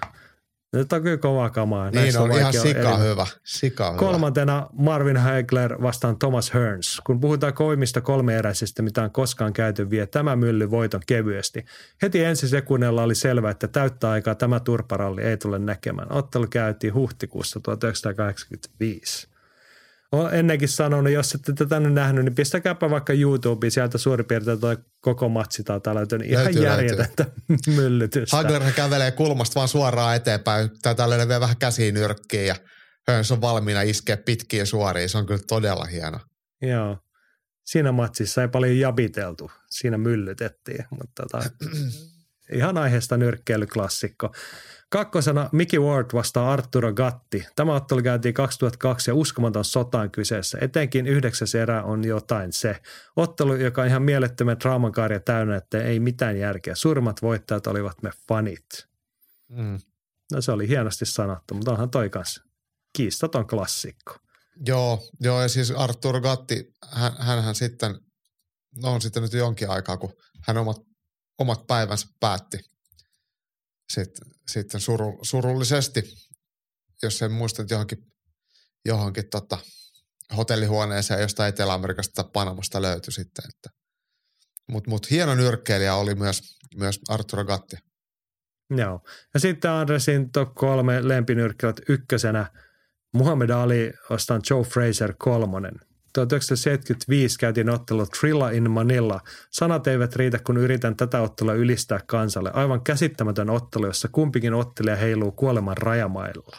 Ensi viikkoon. Toki laittakaa omia lempinyrkkelyotteluita kanssa eetteriin. Joo, ensi viikolla saadaan siis kaikki oikein paras kamppailu dokkaris ja yksi. Joo. Mä vielä hei palaan tuohon toiseen, tuohon, tuohon uh, World Cuttiin, niin ne, he, on, he on kohdannut siis kolmesti. Mm. Ja ensimmäisen voitti Mickey Ward, sitten kaksi jälkimmäistä, sitten Arturo Gatti. Joo, nyrkkeilyhistorian mainekkaita trilogioita, mm. ja josta tietty maineikkaan on tämä ykkössijalle nostettu Ali vastaan Fraser, ja tämä oli se kolmas matsi, Trilla in Manila. Se meni sitten jo niin kuin melkein kauneudesta kauheiden puolelle, että jos nyrkkeily on se sweet science, niin tässä oli aika vähän mitään ihanaa mm. tässä matsissa. Just se näin. oli vähän semmoista sotaa ilman aseita. Mutta hienoja Joo. nyrkkeilyotteluita. Nyrkkeily on niin vanha laji ja nyrkkeilijöitä on maailmanlaajuisesti niin paljon, että niitä on ehtinyt olemaan ja sitten tapahtumaa. Ja sitten vielä kun nyrkkeilyn kasvu on osunut tuohon TVn mitä nyt voi sanoa, niin kuin kasvuun, että ihmisillä on alkanut olla telkkareita kotona ja semmoinen niin penkkiurheilukin on, on päässyt esiin. Että aina, sen, ne matsit on nähnyt muutkin kuin ne, ketkä on ollut paikan päällä katsomassa, niin ne on ollut uskomattomia tarinoita ja Muhammed Ali on kyllä iso osa sitä. Kyllä. Joo, hienosti päästiin muisteloihin kiinni Andersin leffakornin kautta. Ja tosiaan ensi viikolla huipentuu top 5 maailman parat kamppailudokkarit Haluatko veikata jo, mitä löytyy ykkös sieltä? En mä oikeasti tiedä, koska mä jotenkin vähän ajattelin, että se olisi voinut olla tämä. Niin, tämä on niin omissa kirjassa semmoinen hieno, mutta tota, tuossa on ollut yllättäviä valintoja tuossa aikaisemmilla sijoilla, niin ehkä sieltä löytyy yllätys kärkeenkin. Tota, hei, to, mun on pakko sanoa, että, että katoin muuten hyvän dokumentin, ei ehkä musiikeiltaan nyt merkittävä, mutta sisällöltään. Mikäs tämä nyt oli tämä ruotsalainen YK pääsihteeri, joka silloin 60-luvulla Afrikassa kuoli len, lentoonnettomuudessa. Dag, mikäs, mikä sen sukunimi nyt oli? Onko se? Hammarskjöld. No. Hammarskjöld. Mä en saanut Nordenskjöld, mutta siis mä muistin, että se on se jäähallikatu Niin. tuolla Helsingissä. Niin, niin, Hammarskjöld. y- Joo, Cold Case Dark Hammarskjöld nimellä oli Yle Areenassa tämmöinen parituntinen dokkari, missä lähdettiin, lähdettiin selvittää sitä sen kuolemaa. Et siinä on semmoinen tanskalainen toimittaja ja sitten ruotsalainen joku toinen Jeppe. Niin, niin olen ollut aika paljon viisaampi nyt, kun olen katsonut sen. Tosi mielenkiintoinen tarina, että jos haluaa hyvä, hyvä dokkari katsoa, niin se on kyllä se, täyttää, täyttää sitten hyvän dokumentin vaateet. No niin, kannattaa sivistää itseään ja pyrkiä kohti viisautta, niin kuin Jaakko Dalpakkakin tekee. Hän on nyt sit aikaa vaikka viikonloppuna johtuen osittain siitä, että emme tässä nyt suosittele teille ylilöintiliveä, koska jos ei joku ole kuullut, niin Twitch pisti Jaakon bänni. Jaakko on ollut jossain kohtaa tuhma syystä, jota kukaan ei vielä tiedä ja sieltä ei ole vastattu. Twitchiä ei ole siis nyt tällä hetkellä luvassa. Jaakko koittaa jotenkin selviytyä tämän asiantilan suhteen, mutta viikonloppuna oli paljon kamppailuurheilua tarjolla – ja ensi viikolla sitten taas Ylilöinti podcast. Ilonanne. Siihen asti voikaa hyvin.